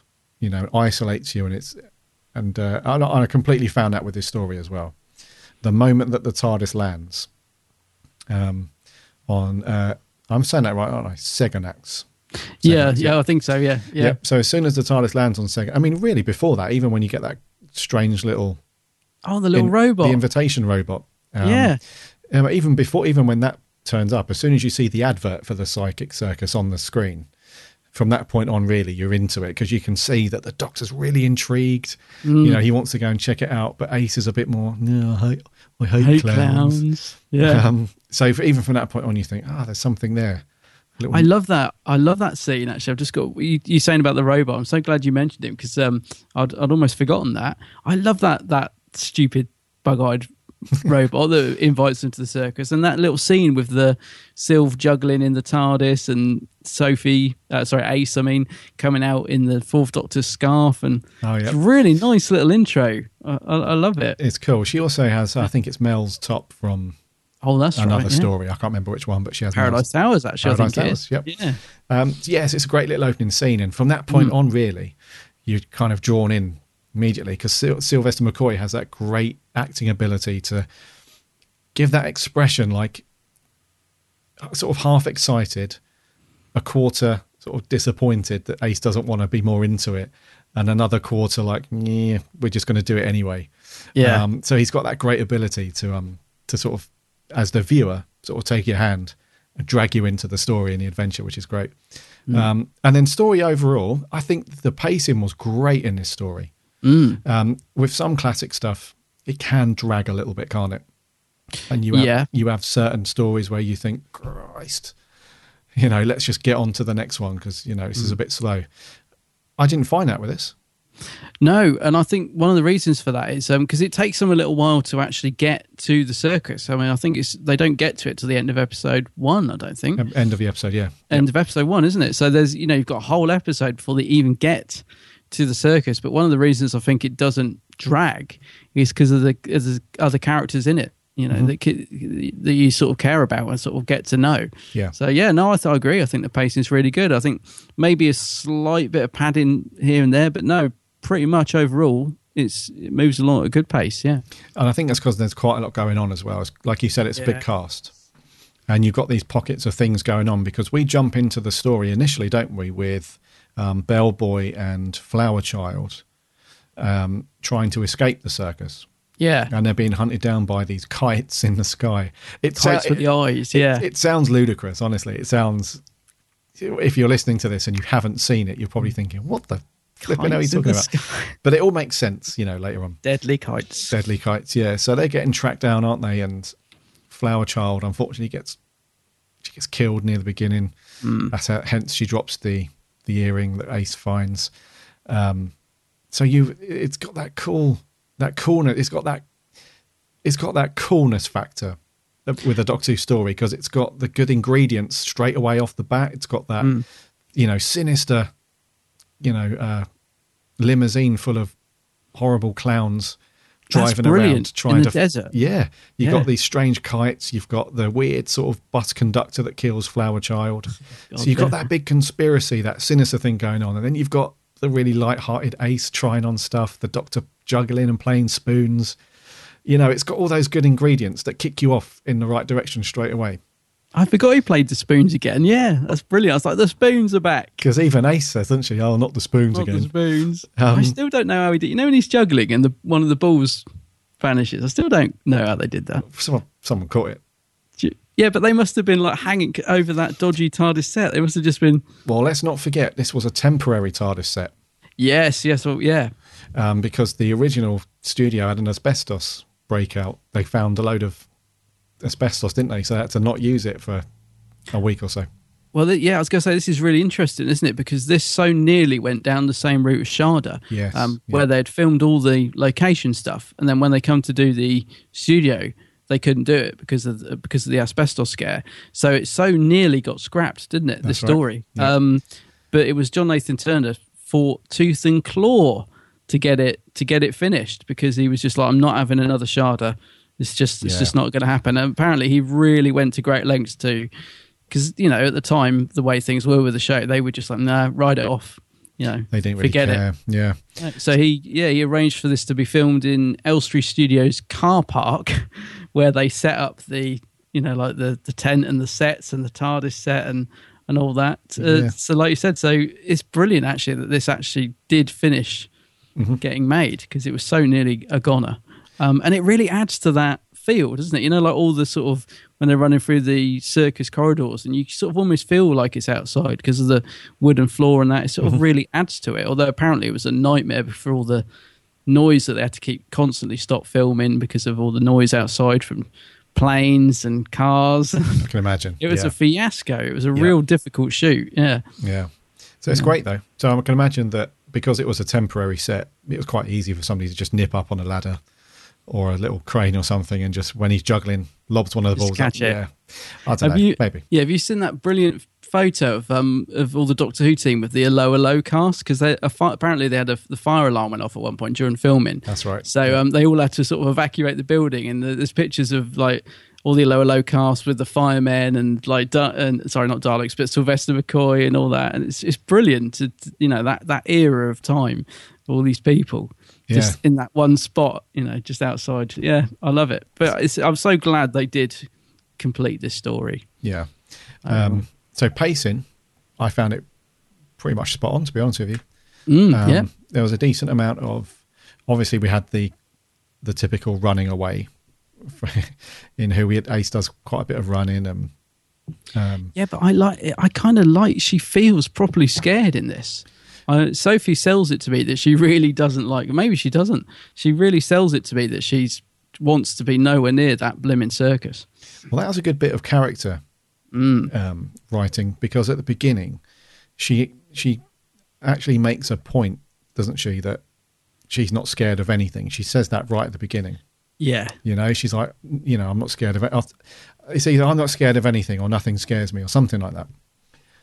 But then, yeah, when we actually get to the point where the clowns are after her, she does look somewhat petrified. Terrified, yeah. that bit where she's locked in the room and Yeah. they all start slowly moving. I mean, that's brilliant. Pretty creepy, yeah. That's proper Doctor Who creepy, yeah. Of course, yeah. Um, so the story ticks along nicely. Um, the pacing's really good.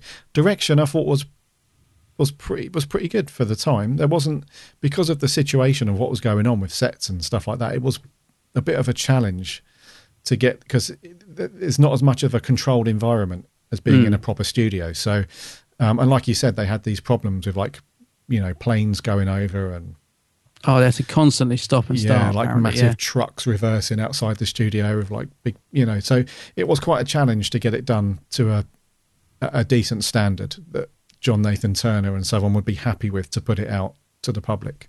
Hmm. Um, so while it's not perfect, um, if you realise and appreciate the reason why it's not perfect, then it kind of you sort of gloss over it. Um, but for the most part, I thought the direction was pretty good, especially the location stuff. That was really good. Yeah, I think that I think the direction's really good. Actually, I think Alan Wareing did a great job with this, um, especially considering what you just mentioned as well. Um, no, I thought it was really good. Hmm. I, I think, um, yeah, it's quite.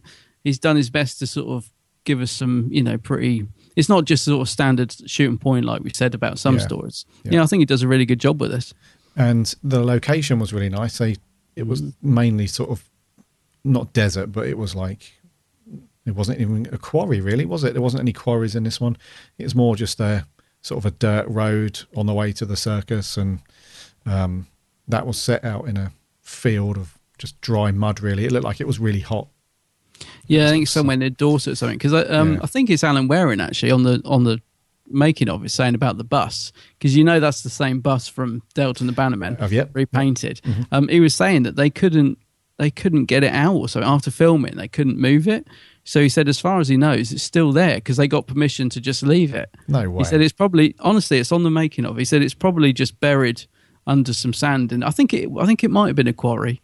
Um, but he said, yeah, it's, it's probably still there because we we couldn't move it after Oh, we right. finished filming, so we got permission to leave it. It's probably not. It's probably been chucked, but it's just really weird to think that they just left that. It could that still be there. Let's go find it. Let's go find it.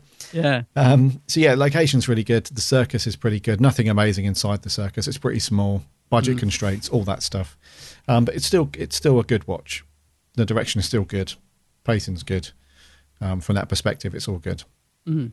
Um, right, let's speak about some characters Yes. because there's quite a few. Um, what about the first two that we encounter then? So, uh, Bellboy and Flower Child.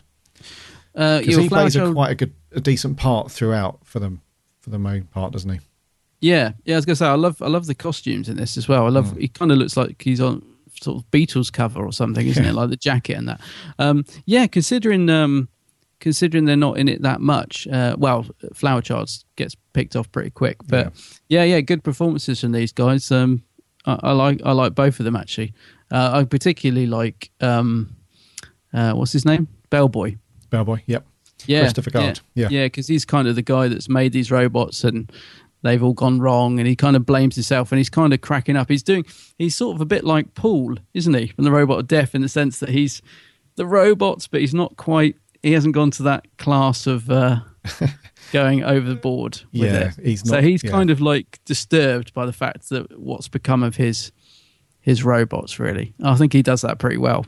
Yes, he does Yeah. that very well. And one thing that um, it, it's very good about the supporting cast that I noticed throughout is that um, people like um, Bellboy, uh, Deadbeat, Deadbeat, yeah. um, not so much Nord. We'll come on to him in a second. Oh, you are but- old man. Um, but yeah, so Ace, um, Deadbeat, uh, Bellboy, and so on. The guys that are being chased after by the clowns, they do actually portray a real sense of, like you said earlier, they might actually be scared of clowns. I'm not sure, but Yeah. they all do a really good job of being believably scared by these clowns because they are quite freaky, especially the um, the chief clown.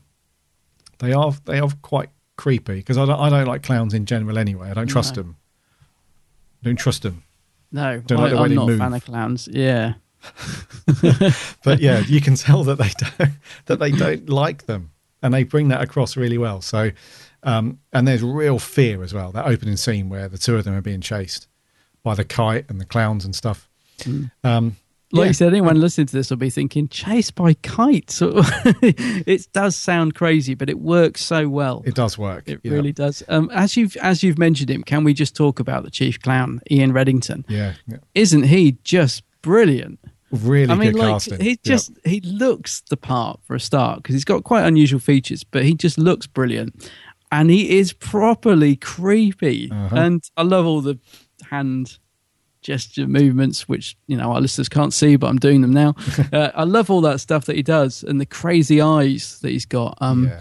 Have you seen that outtake of that thing being dropped on his head during Yes. filming? Yep. Isn't that That's there's, a bit- there's a bit. It's the um, it's the cell door. He d- basically they dropped it too soon, so he's supposed to back out. and The door's supposed to drop down because it's metal, isn't it? It's a metal cage. Yes. Yeah. And basically, on the first take or whatever, it really properly. He doesn't move back in time, or they drop it too soon, and it properly bangs him on the head. I think Mm-hmm. it smashed his teeth or something.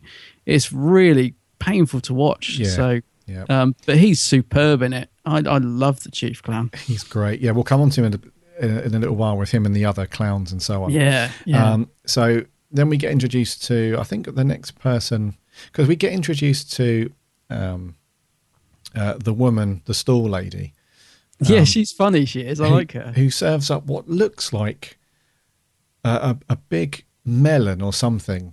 And inside it is full of like yogurt and sweet corn or pumpkin seeds or Oh, something. disgusting, doesn't it? and um, so she's she was she's only got a tiny part, but she was um she was a really good little part. So she wasn't really comic relief, but and she wasn't meant to be funny, but she had this. You couldn't help but sort of smile at her. She was very direct in her Yeah. thoughts about the circus and newcomers and drifters and so on. I love it because I love the bits the sort of uh, between her and Sylvester, like the scenes between them two. And so thank you, madam, and all that. There's there's an element of humour there, which is quite subtle but really quite good. Yeah, and he's also trying to play play down their intention because she, she's like, "Oh, you don't want, you're not going to that stupid circus, are you?" And he's like, "No, no, no, no." You know, he's No, no. trying to play it down, but then he immediately turns around. He's like, "Can we get a lift to the circus?" To that guy, Yeah. who is it? Nord with the big Oh, Nord. Oh. So that's what. Oh, so Nord. um, potentially the only character in the story that hams it up a little bit A little bit. and goes a, a wee bit. Uh, I assume you think he's quite theatrical then. Yeah, I do. I'd agree Yeah. with you. He, he does. He doesn't. Uh, thankfully, he's not in it enough to ruin it, um, and he's not terrible, but he does ham it up big time.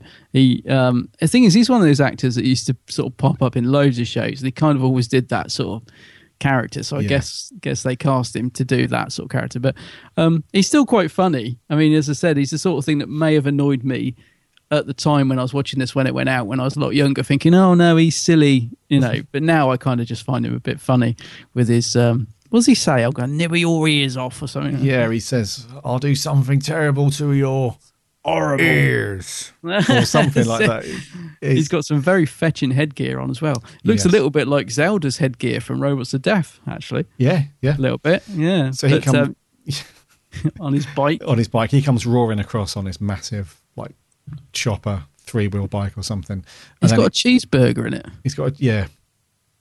Yes. Uh, Ace offers to fix it. He's having none of it. He's very rude. Drives off. And then the next time we see him, he gets thrown into the circus act and then gets obliterated. So, Oh, that is funny though. When he cause he, he starts off well, he thinks, "Oh, I've got this," yeah. and then they say, "And now tell us your best joke." And he's like, "A joke." Yeah. Well, um, don't really do jokes.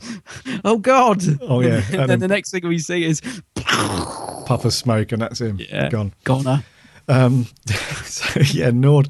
Nord's an interesting one. He's he, he is very OTT with it. He's, he's probably, because I, I did recognize him. I'm sure he's been in some other Oh, he was kid- in loads of shows things and stuff then. like that. Yeah, And he plays that scoundrel sort of, you know, nasty character. Yeah. yeah. Um, so he probably thought, "Oh, I've got this. I've done this character a million times. It's all good." Um, but he was quite cringeworthy, but almost funny at the same time. I would say. Hmm. Was his name Daniel Peacock? Yeah. Yeah. So it's pretty good. Um, then we had the the little boffiny nerd whiz kiddie character Hello, Um, Whiz Kid. who looked like a combination of Where's Wally and Harry Potter. Yeah. Well, he's Um, Adrian Mole, isn't he? He was Adrian Mole. That's right. Yeah. I remember that. And from where did I read this? It might have been, it might have even been in the Script Doctor book that I'm reading at the moment. But his character was put in there because he was meant to be like some of the fans of the show at the time. exactly. Yeah, he, re- he basically he, re- he represents the fandom at the time, being very geeky, knowing everything about the show. Yes. Um, and I think perhaps John Nathan Turner, uh, you know, loved it when he gets obliterated. Yes. Uh, in the circus, just Yeah. a pair of steaming glasses.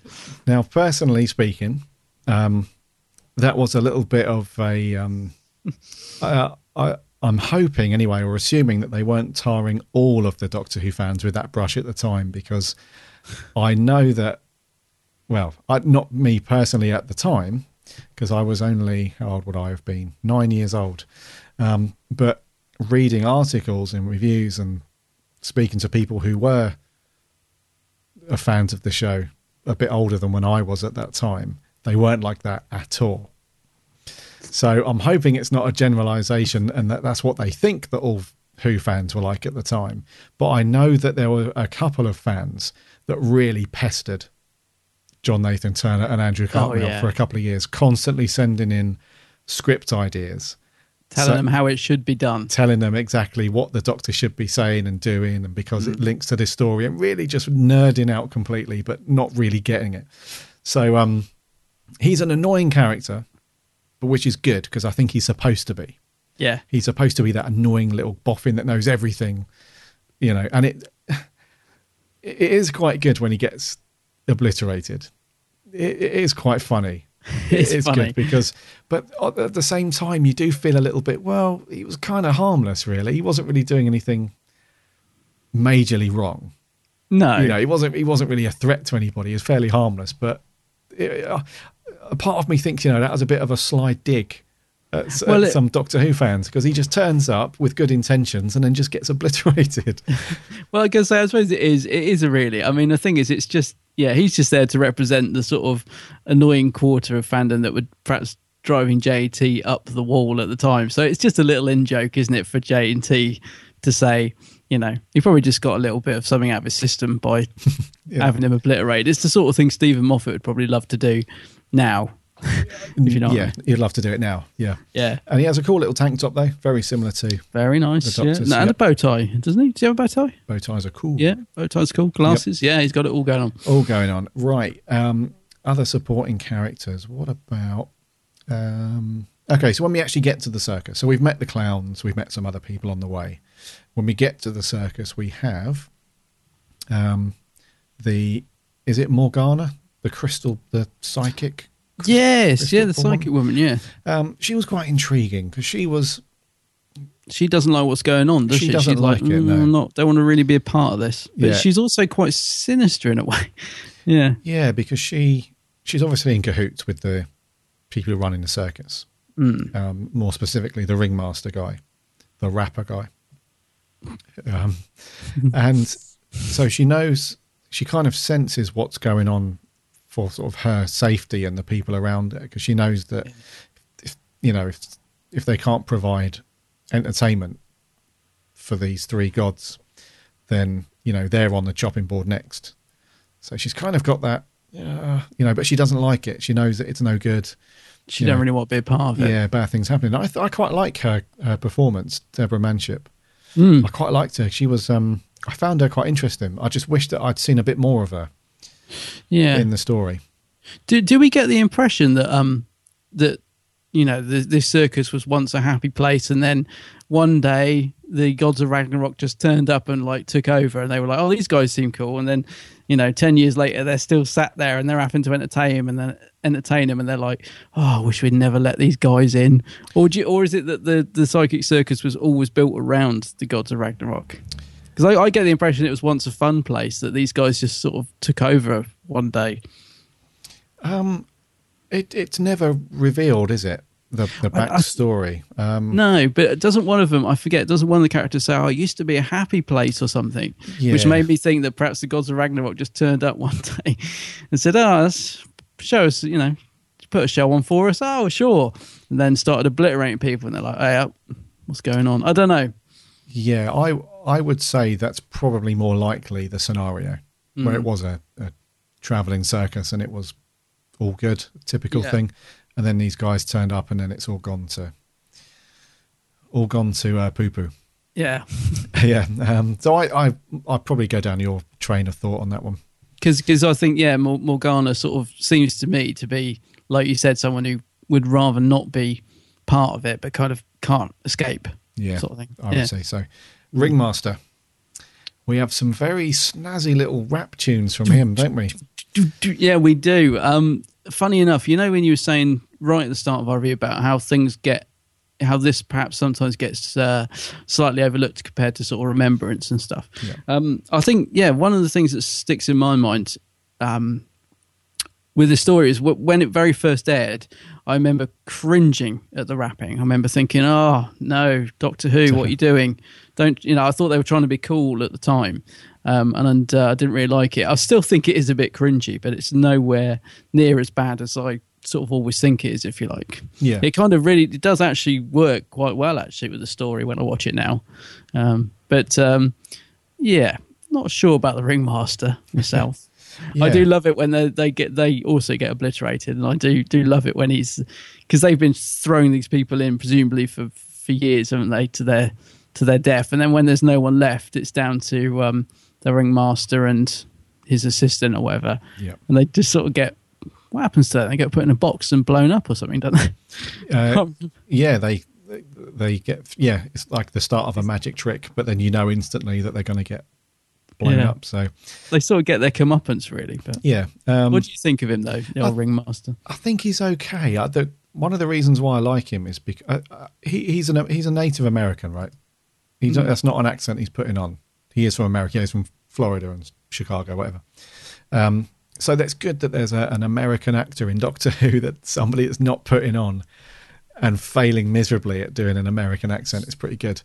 Um, and he went he actually went on to be a, a quite a, a big movie star Did he? after this, yeah, because he was in Full Metal Jacket.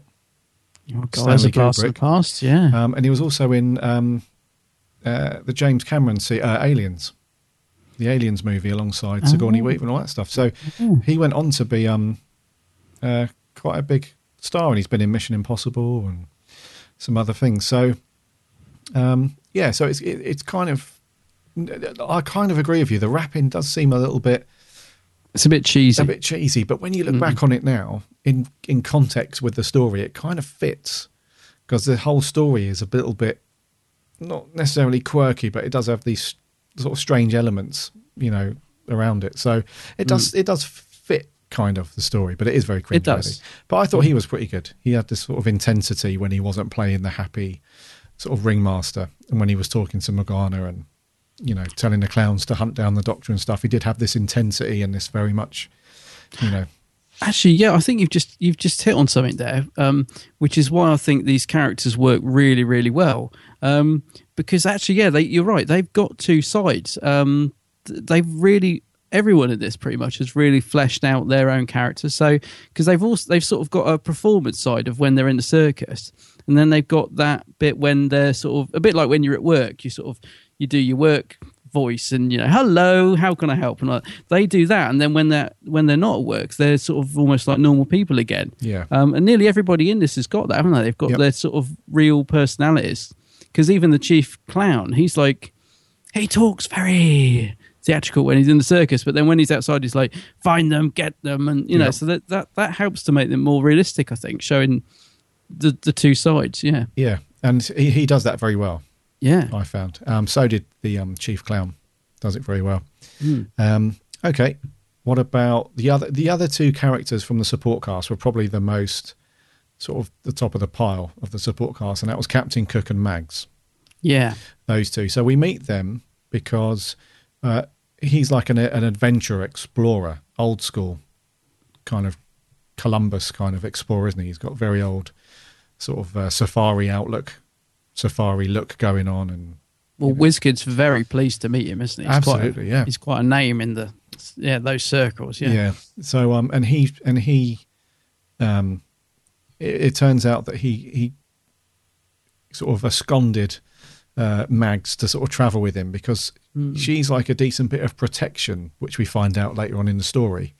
Yeah, it's a And she's- strange relationship between those two, isn't there? Yeah. So she Hmm. kind of sort of at his every beck and call. He's like making his tea all the time and sort of doing as she's told.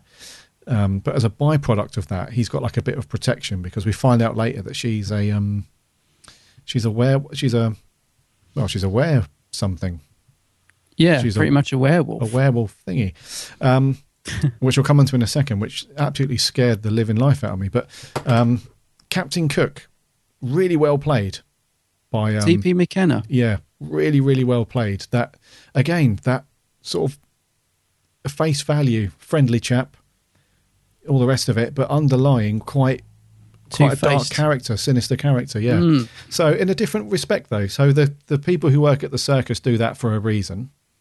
You know, they have to have that um, that happy welcome to the circus. You know, at face value, but behind the scenes, it's all very, you know, there's very very dark stuff going on there. Whereas he does it for a different reason. He does it because he's always wants to better his own situation. You know, he's, He's just out for saving his own skin, isn't he? Exactly. Yeah. So he does it for a different reason, but the same, the same execution, if you like. Um, so I really, really liked his performance. Mm. T.P. uh, McKenna, really, really old school British. What, what, what? Old Yeah. boy, all that stuff, really good. But then it turns out he makes some, you know, he makes some really dodgy decisions, doesn't he? When he's at the circus, he kind of puts people's lives before his own, and he's happy to sit there and sipping on tea while people are getting killed out in the circus and stuff. So- Tricking people with his coins, his double-sided coins, little rascal. Yeah, so I really Yeah. liked his character. A bit of a shady one, a bit of a dark one, Mm. but I really liked him. Yeah, he's good. I mean, T.P. McKenna, once again, he's another sort of quite well known actor at the time. Um, appeared in loads of things back back in the day, um, and probably a bit of a name actually back then uh, Yeah. to be in Doctor Who. Yeah. Uh, yeah, no, I, th- I think he's great in it. I, I, he's very quite. He said he's a good thin line between likable and quite a sort of almost sinister, nasty character, and he plays it really, really well. Yeah. Um, yeah, I, li- I like all that, and I love. Yeah, like you said, he also brings a bit of humour to what are sometimes quite harsh situations. I think you know Yeah. with some Yeah. of the stuff he comes out with. Yeah, good, he's good. Yeah. Mags? Mags, um, really great. Jessica Martin, um, really interested. Now, I was going to say to you actually, did I bet you did you? I, I'm sure you didn't see that coming when when she took because I remember I didn't at the time when she turns into the werewolf. I was like, No. what the hell's going on? I did not see it coming at all. And I I tell knew you what, something mate, was going to go off with her, but yeah, not that. I tell you what, that is a scary scene. Yeah, Because I, um, I think I've seen this maybe, I think this is the third time that I've seen this one. When I watched it this week for this review, I think it's the third time I've seen it. And I haven't watched it with um, my sons at all. Not out of choice, just because I haven't watched it, but I'm pretty confident my youngest, who is, um, he's going to be nine at the end of the month, I'm pretty sure that he would have been, he would have really been scared by that scene.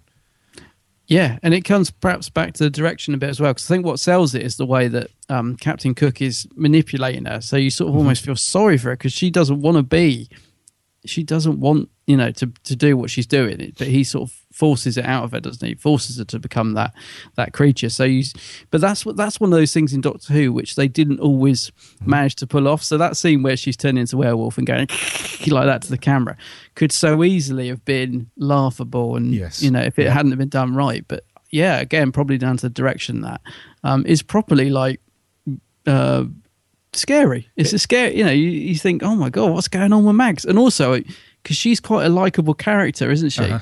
She's very sensible. She's she's what she's a good person. She wants to do the right thing. We're not quite sure how she's got lumbered up with Captain Cook, who's quite a selfish person. um, so yeah, so you you like Mags, and so when you see her being manipulated and and turning into this werewolf, which she can't help, you are properly like scared by it. You think, oh no, you know Yeah. what's going on. It's good though that she she then turns turns on Captain Cook. He gets his comeuppance, He's a bit he? surprised, isn't he? He's like, "What are you doing?" Yeah, Yeah, so that's that's good. quite good. I found But- it really scary. I'll be honest with you. It's good. because yeah. the makeup was really good, like the eye lenses that she has in, and like the green drool coming down, you know, the big teeth Yeah. and the hair and everything. It really is quite a frightening scene. Yeah. Really is quite frightening. So um, the time as well. Yeah. yeah, so it's really really good scene. Really like Mags's character, even more so when she turns on Captain Cook and he gets his comeuppance. Um, and then she um, she sort of ends up with with Deadbeat at the end, doesn't she? Yeah. She um right. them to sort of, you know, now go off now- to rebuild the world. yeah, which is Mm. quite nice. It's quite a nice little ending for them too. Um, um, and yeah, so that I mean, supporting cast wise, with the exception of a bit of OTT acting from Nord, Mm. um, Daniel Peacock, really, really good supporting cast in this Yeah. one. Yeah. Great characters, good Yep. cast, well cast. Yeah, really, really good. Yep, one of the better ones from Classic Who, because I found with Paradise Towers, the choice of actor because it's written by the same guy. It's you know it's. I just found that the same that uh, sorry the characters were a little bit more cheesier, a little bit more just not. I didn't just buy. I didn't buy into them as much with Paradise Towers. Yeah, I'm with you. Um, yeah. But with this one, casting was spot on for the most part. It's it's funny actually because even the people who get nearly nothing to do are good. Mm-hmm. Like I'm just looking down the list of other characters in it, like you know, like the mum, dad, and the little girl who are who turn out to be the gods of Ragnarok. I mean, they they practically get nothing to do. yeah, Um, but even in those tiny little scenes, they're good. You they properly sell the fact that they're, um, you know, not otherworldly, if you like, because it's really easy to do to go over the top in those scenes, but they play it down brilliantly. So Yeah. yeah, everybody, uh, even Nord, I know he goes over the top, but everybody in this, I think, is is is really doing a good job. Yeah, I was going to just mention the um the gods of Ragnarok because we see them in a few scenes in human form with their Mm. Yeah. eyes glowing green now and then and stuff like that. And you because after the the first time that they, it's almost like um the the the story is a bit like the old Caesars of Rome in the Colosseum where they would watch a show and they would give it the thumbs up or the thumbs down. And if it was a Yeah. thumbs down, they would get killed and so it's that kind of thing, isn't it? They, you know, they're just there for their pleasure and their entertainment. Um, and in human form, it's a lot scarier because you know that that's not their real form because their eyes are glowing green and their voice is, you know, that very deep, big, booming voice out of a little girl. Yeah, You know, it's it's quite almost exorcist like. Yeah. So um, so really good. And then the costumes that the gods look, you know, towards the end of the in that last scene where the doctor's Oh, I doing the love magic that trick. stone. Yeah, that stone set with them. Yeah, that's all done really well, and I really like the costume as well, like those sort of hel- like the stone helmets they look like almost, and Yeah. it's really it's it's great stuff actually because It's a great design, isn't it? Yeah. Very simple but really good design. Yeah. and if like we said at the beginning, if you haven't seen this one, you're probably thinking.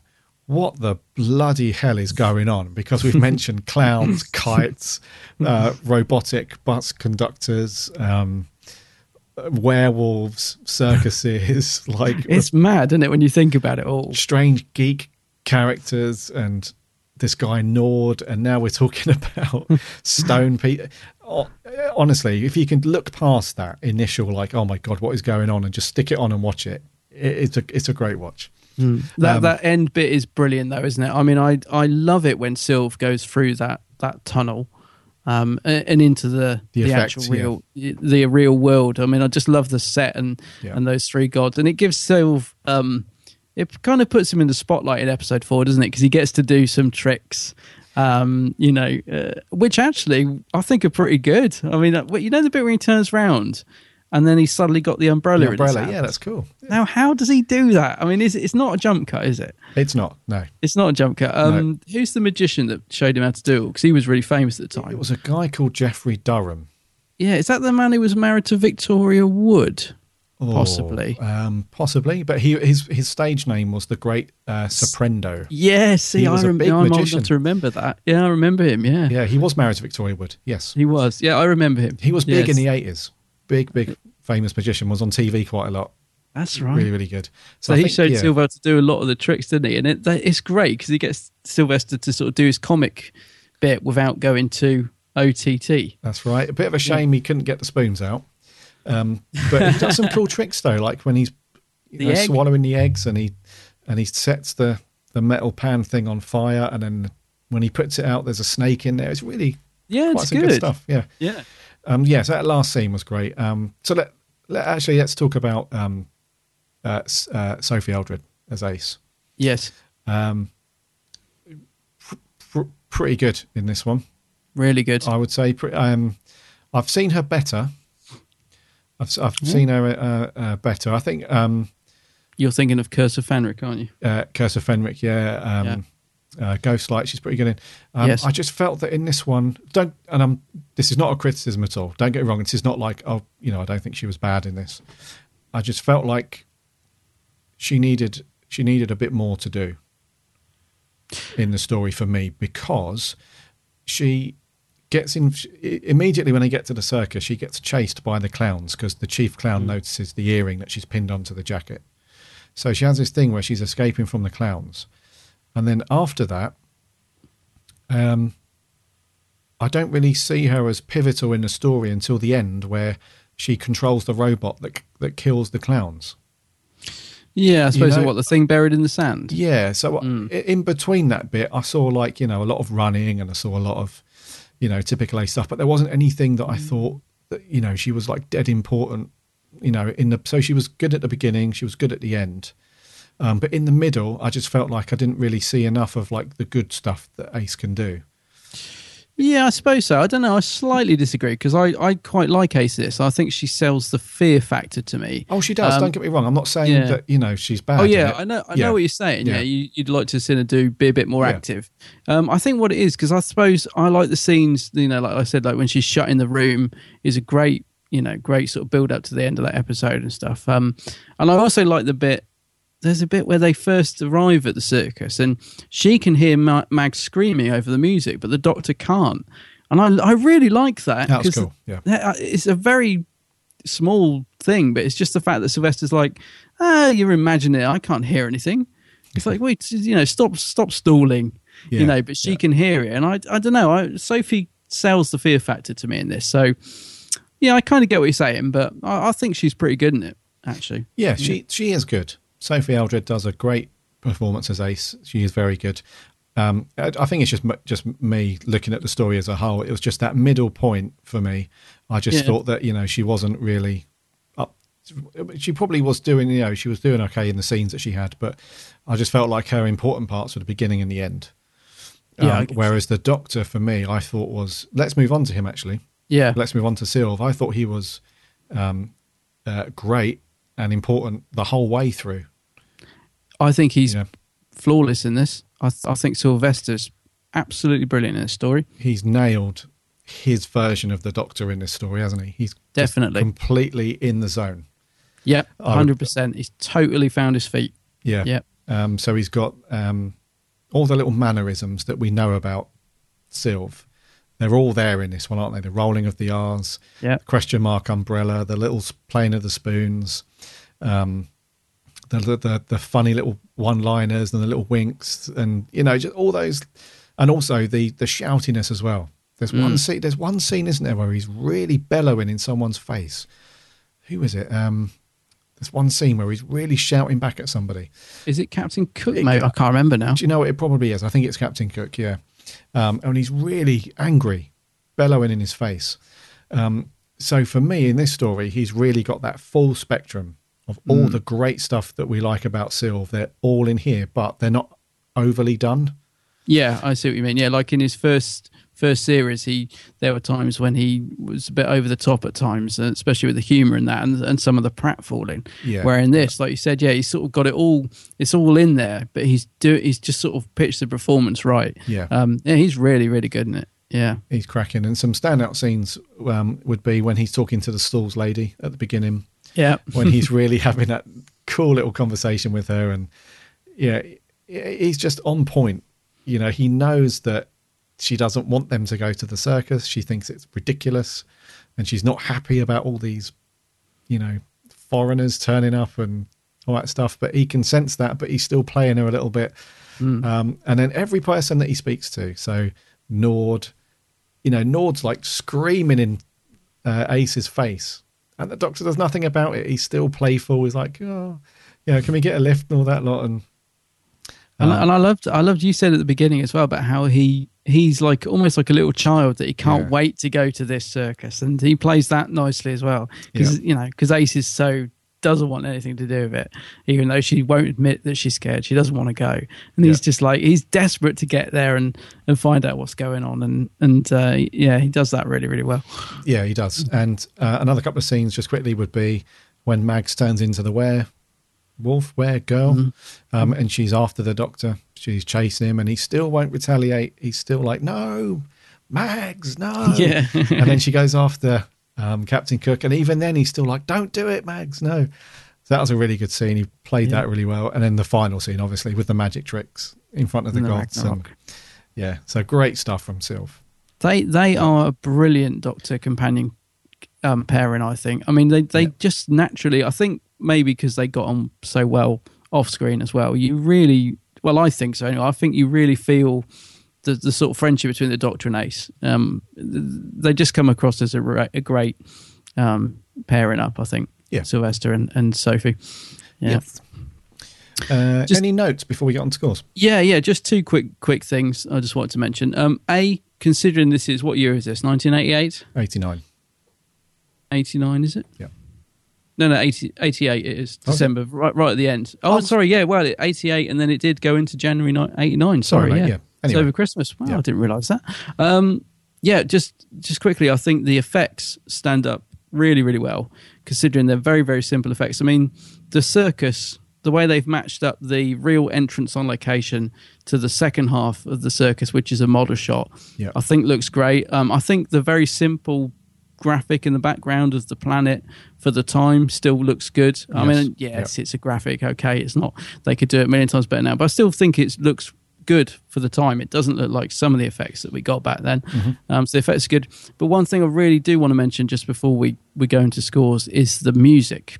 Uh, we talked about the rap music, but the incidental music from Mark Ayres, um, his first score for Doctor Who, and he, obviously he went on to become quite heavily involved in the music after this. Um, I, I think the music in it is, I well, I just think it's great. It's really unusual for a start, um, and it just really adds to to the story. I think it works brilliantly. Um, I don't know if you agree because it is quite an unusual score, but I I love Mark's soundtrack to this. Yes, I'm glad that you said that because I completely forgot and I wouldn't Mm. have mentioned it, but I love the music in these. Yeah, Um, great. So the the ones that he's done, um, specifically Remembrance of the Daleks and Ghostlight, along with this one, is just brilliant. Yeah, and it's very, very brilliant. different because he, he also did um, Fenric, I think. Yes, so he did. Fenric, Fenric, yes. yeah. Yeah. Um, but I don't know the, the music he does for this. It's the those I can't really, you know what I mean. The sounds that he's using Yeah. are very, very different. Whereas some of the other scores, you can instantly tell it's Mark Ayres. You think, okay, he's sort of using those those those sounds. But Yeah. um, but yeah, it's unusual because this is his first one as well. So, but it just works really, really well with the story. It's great. It's got that modern feel to it. So it's got like you know a funky drum, you know, sort of beat going on, but also Mm. yeah, it's got these sci-fi little sounds in there and a really nice. It's, it's just great. It's a really great score. Really Yeah. good. Yeah, good stuff. Good stuff. So yeah, I think that's we've pretty much covered it. Yeah, uh, scores. It's you to go first this week. Me to go first. Um, it's a very high score for me. I so really want to give it a nine. Um, I'm not sure. I've written eight point five out of ten, um, which is what I'm going to say. So eight point five out of ten. It's it's a very very strong story. I, yeah, I really do like it. I'm very tempted to go nine out of ten, but um, but I rate eight point five. I think I don't really know what I'm knocking off for point four. Really, to be honest, it's it's just a great Doctor Who story, and it's un- it's bizarre to think they haven't used clowns in Doctor Who before. It seems a really obvious thing to do. Yeah. Um, so it's amazing that we've got right to the end of Doctor Who's sort of first era, if you like, before it was taken off TV. Uh, it's amazing that we got that far into it without a clown story. I think uh, I'm thinking of the Celestial Toymaker, but even in that, they don't feature Not um, really. Prominently like this. So, um, do you know what? I'm, no, I'm going to do it. I'm scribbling out 8.5. I'm going to write it 9 out of 10. I love it. You're going to go for a nine. I am. I've changed it. 9 out of 10.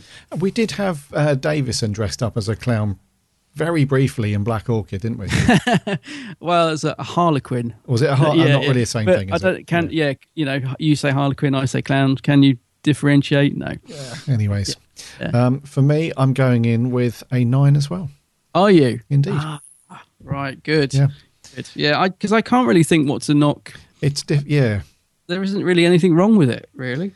There isn't. I mean, yeah. I mean, it's just one of those stories where it's just really enjoyable from from the very beginning right up until the final scene. It's just really enjoyable watch, and all the characters. I mean, I think it makes a big difference in classic Who when they get the support cast right. Yeah. because some stories with who, like we said, with Paradise Towers and so on, it, it can really sort of affect your enjoyment of it because you think, oh crikey, you know, where did they get this guy from? Yeah. Off Um, the street. Yeah. So, but I think the support cast is brilliant in this. The story and the writing is great, considering the con- the constraints of the all the set stuff with what they had going on. Fantastic job. Music's great. Sylv's great. Ace is great for the most part.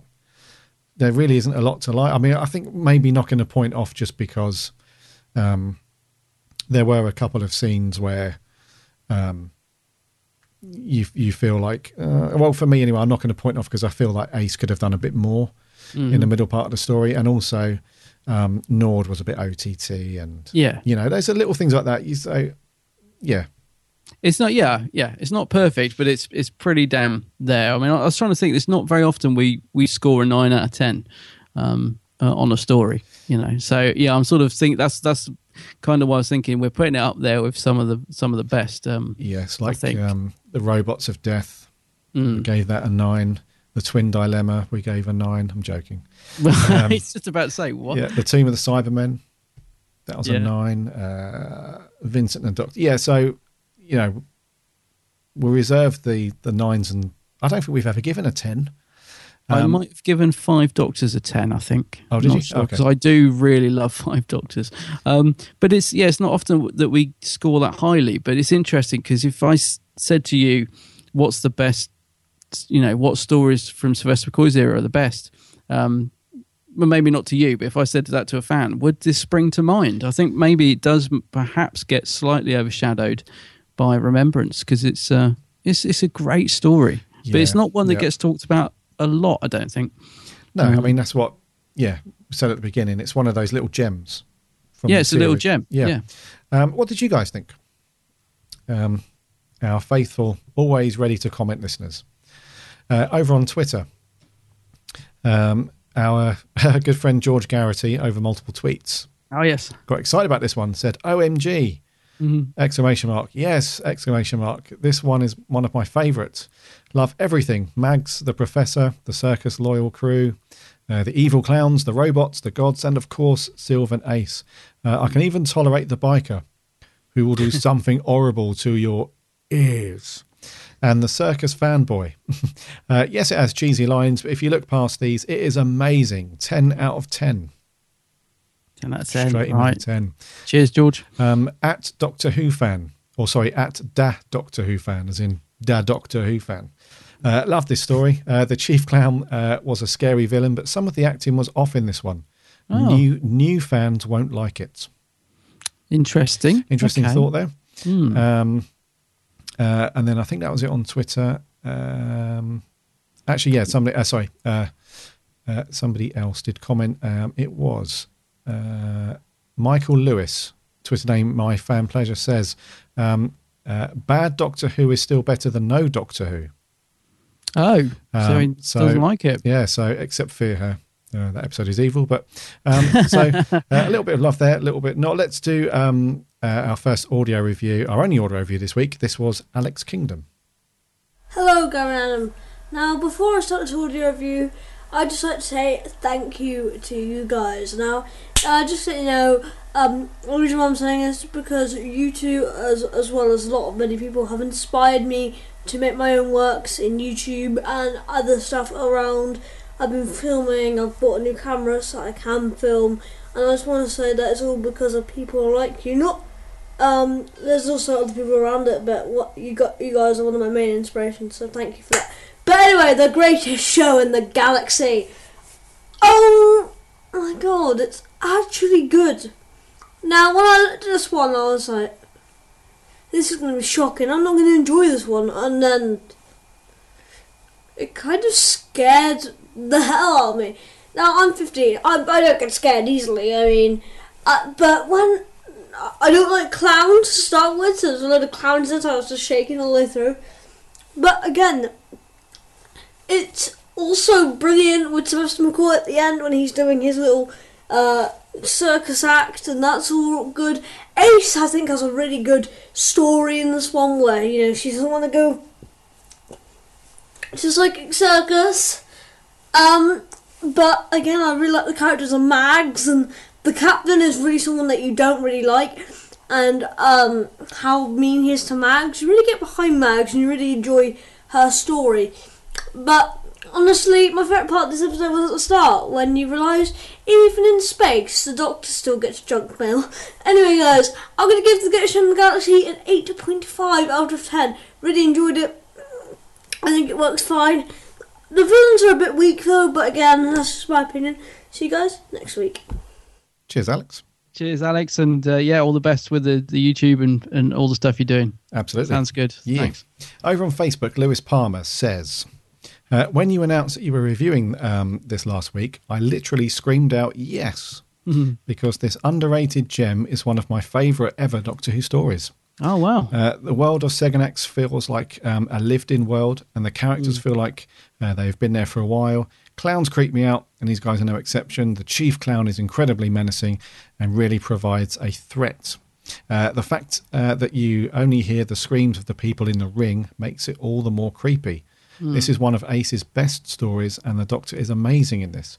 I just adore this one, and although part four lags a little bit, that isn't enough to stop me giving this a 9.5.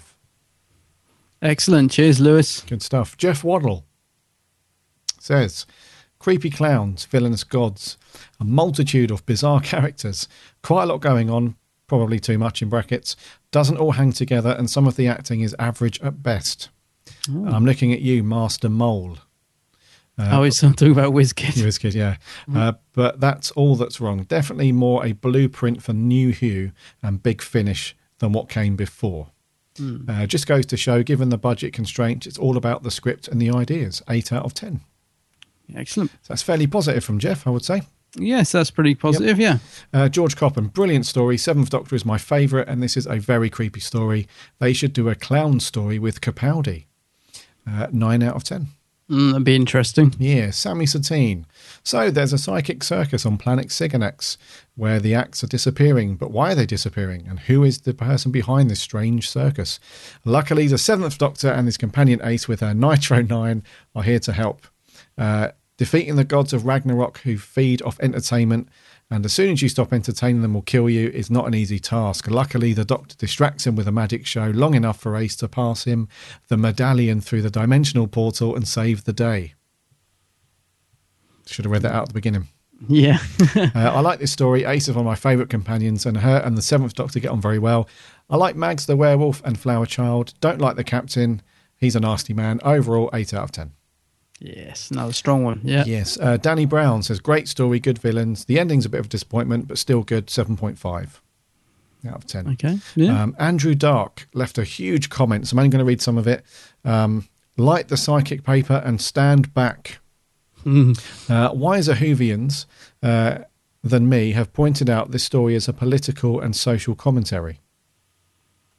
I thought that was um, Happiness Patrol, but it Yeah. could be. Yeah. Could be. Not sure. Um, written around the themes of Margaret Thatcher, nuclear war, economic depression, and the coming of cable TV. Um, no, no, no, that's happening. I think he's getting confused. I might be wrong, but I think he's mixing up this with Happiness Patrol. Maybe. Uh, so he goes on to say, um, we're left with a show that is best described as Cirque de Quarry. Uh, meets Mhm. the budget cuts of the Gods of Ragnarok. Uh, they're trying to save money by cutting the sets, costumes, and location. Uh, the actors earnestly struggle to perform with some style and belief, but the dialogue is so bland and the writing is so woolly that it needs a through line like a bleeding man needs a blood transfusion. Ooh. Oh dear. um, uh, like Easy Rider, watched sober, you wish someone would pass the doobie or spike your drink. How else can we grok the psychedelic tinsel tunnel, which the doctor passes through? Oh. Um, goes on to say, uh, enjoy the podcast. Uh, and looking forward to hearing your thoughts. Uh, a great excuse to rewatch the show. So I don't think Andrew likes this one. No, it doesn't sound like it. No, no, I'm a little bit confused. Yeah, because he's he's definitely talking about greatest show in his second half of his comment, but I'm not sure about the first half. I'm, yeah, I'm a little bit confused. But Yeah. okay, Thanks for your comment, Andrew. But just let us know. Um, just clarify what episodes you're talking about, so we don't take this out of context. But thank you very much for for posting. Uh, it could be me that's confused. It wouldn't surprise me. No, I think yeah, a lot of that stuff is you know, happiness patrol. Anyway, the last thing on Facebook, Kieran Knight says, "Brilliant story, uh, having the right mix of camp '80s fun and classic Who creepiness. Uh, seven and eight are brilliant as usual, along uh, with the lead clown. I also love the song Psychic Circus on the DVD, uh, made by Mags Bellboy, Captain uh, Cook, and Mark Ayres. I didn't notice that before. Nor did I. Uh, fun fact: the actress who plays Mags is the mother of a girl who goes to my sister's school, Oh, really? which is cool. Uh, so Oh. Kieran gives it a nine out of ten. Nine out of ten. Okay. Anything on the Geeks Handbag? Uh, no, there wasn't anything on the Geeks Handbag this week, uh, which is disappointing because I, I was really like this story. Um, I was just looking to see if, if this was reissued as a special edition because I don't remember that that uh, rap either that he's talking about. Did it didn't get a reissue? Did it? It didn't, no, there's only one. 12? Yeah. Maybe it's a hidden feature. I don't know. I'll have to go back and have a look at it now. Yeah, maybe. But thank you. I seem to yeah. recall it. I seem to recall it in the back of my head, but I didn't watch it this time. Anyway, I don't know. Yeah. Mm. Anyways, thank you all for all of your uh, comments and views. Um, really good stuff. And I'd just like to say before we move on that, like me, um, on the surface, this one might look a little bit zany, a little bit weird, and a little bit like, uh, not sure about this one. It's, but honestly, just give it a chance. Just you know, borrow it of somebody, or even better, go out and buy it. Stick it on. It's a great story to go through. ditto. Yeah. What are we doing next week, dude?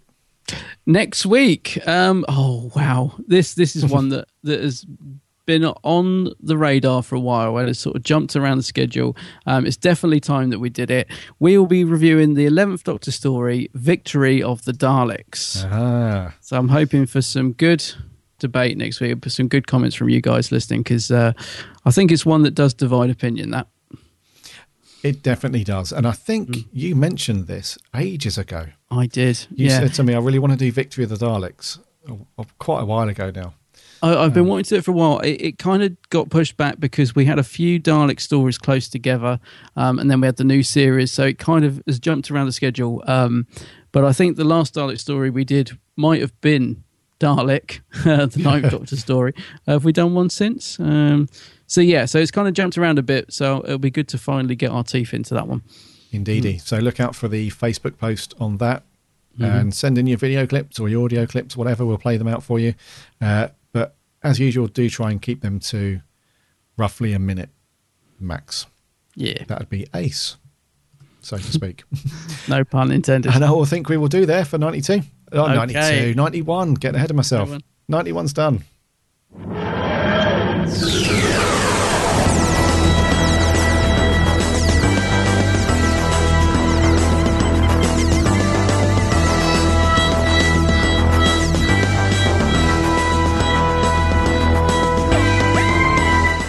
Thank you very much for sticking with us through episode 91. It's been great. Uh, we got we had some really really good uh, merch stuff to go through. So really looking forward to the third Doctor comic, which is out at the end of August. Um, going to pick up the Sonic, the new 12th Doctor Sonic. Looks amazing. Yeah, I get it. Yeah. And if you guys haven't ordered or picked up uh, the 10th Doctor Adventures yet from Big Finish, make sure you do that. Um, and talking of Big Finish, um, if you'd like us to review it, if you want us to do uh, so, not next week because we're doing Victory of the Daleks, but the week after, if you want us to do that as like our Big Finish week, and we'll go through that whole stuff, just let us know. So send us a tweet, an email, hit us up on Facebook, whatever you like. Um, if we get enough interest, then we'll do that. Yeah. Yeah. Uh, yes. And I'd like to do that because we haven't reviewed any Big Finish yet. No, we haven't. No. So no. it, it would be cool, but we'll take your guys' lead on that. If it's something you want us to do, we will happily do it. Uh, so check out the website www.bigblueboxpodcast.co.uk. There you can listen to this episode again if you so please to, plus all of the other previous episodes that we've ever done. Somebody asked me on Twitter the other day, have you got the link to episode one? Yes, well, I know because I had this problem. It's, it's something with iTunes. Um, I can't remember how you get around it because I thought this. Sometimes it only goes back so far. It does. And it's something to do with settings, but they're all on there. But they're all on the website. That's the easiest way. Just go to the website and download them from there. Yeah, if you can't find it in iTunes or Stitcher or any other app like that, just head over to the website. They're all on there for episode one. Uh, speaking of iTunes, if you listen to us on iTunes, uh, if you could give us a, uh, a rating and a review, uh, that would be amazing. We'd love you lots for that. Yeah, we would. That'd be awesome. Uh, remember to check out Adam's channel, The Geek's Handbag. Geeks handbag, yeah. The Geeks Did you enjoy Handbag. that? Uh, enjoy that that review I did of um, the silver screen set? No, Ah, like I like I said in the comment on that video, I love it and hate it at the same time. I love it Yeah. because it's another great quality video that you've done and the review's really good. But I hate it because I cancelled my pre-order for it. Oh no! So I don't have it and I really want it and it's making me sad. It's a nice set, isn't it? Yeah. So uh, um, if I'm ever in the company of you hosting a tea party at your house, I will be bringing along a small TARDIS-sized bag. yeah. I'll be watching you like a hawk. Yeah. Uh, right, yo. We will see you next week for episode 92. Um, until then, my name's Gary. My name's Adam. And remember, Uh,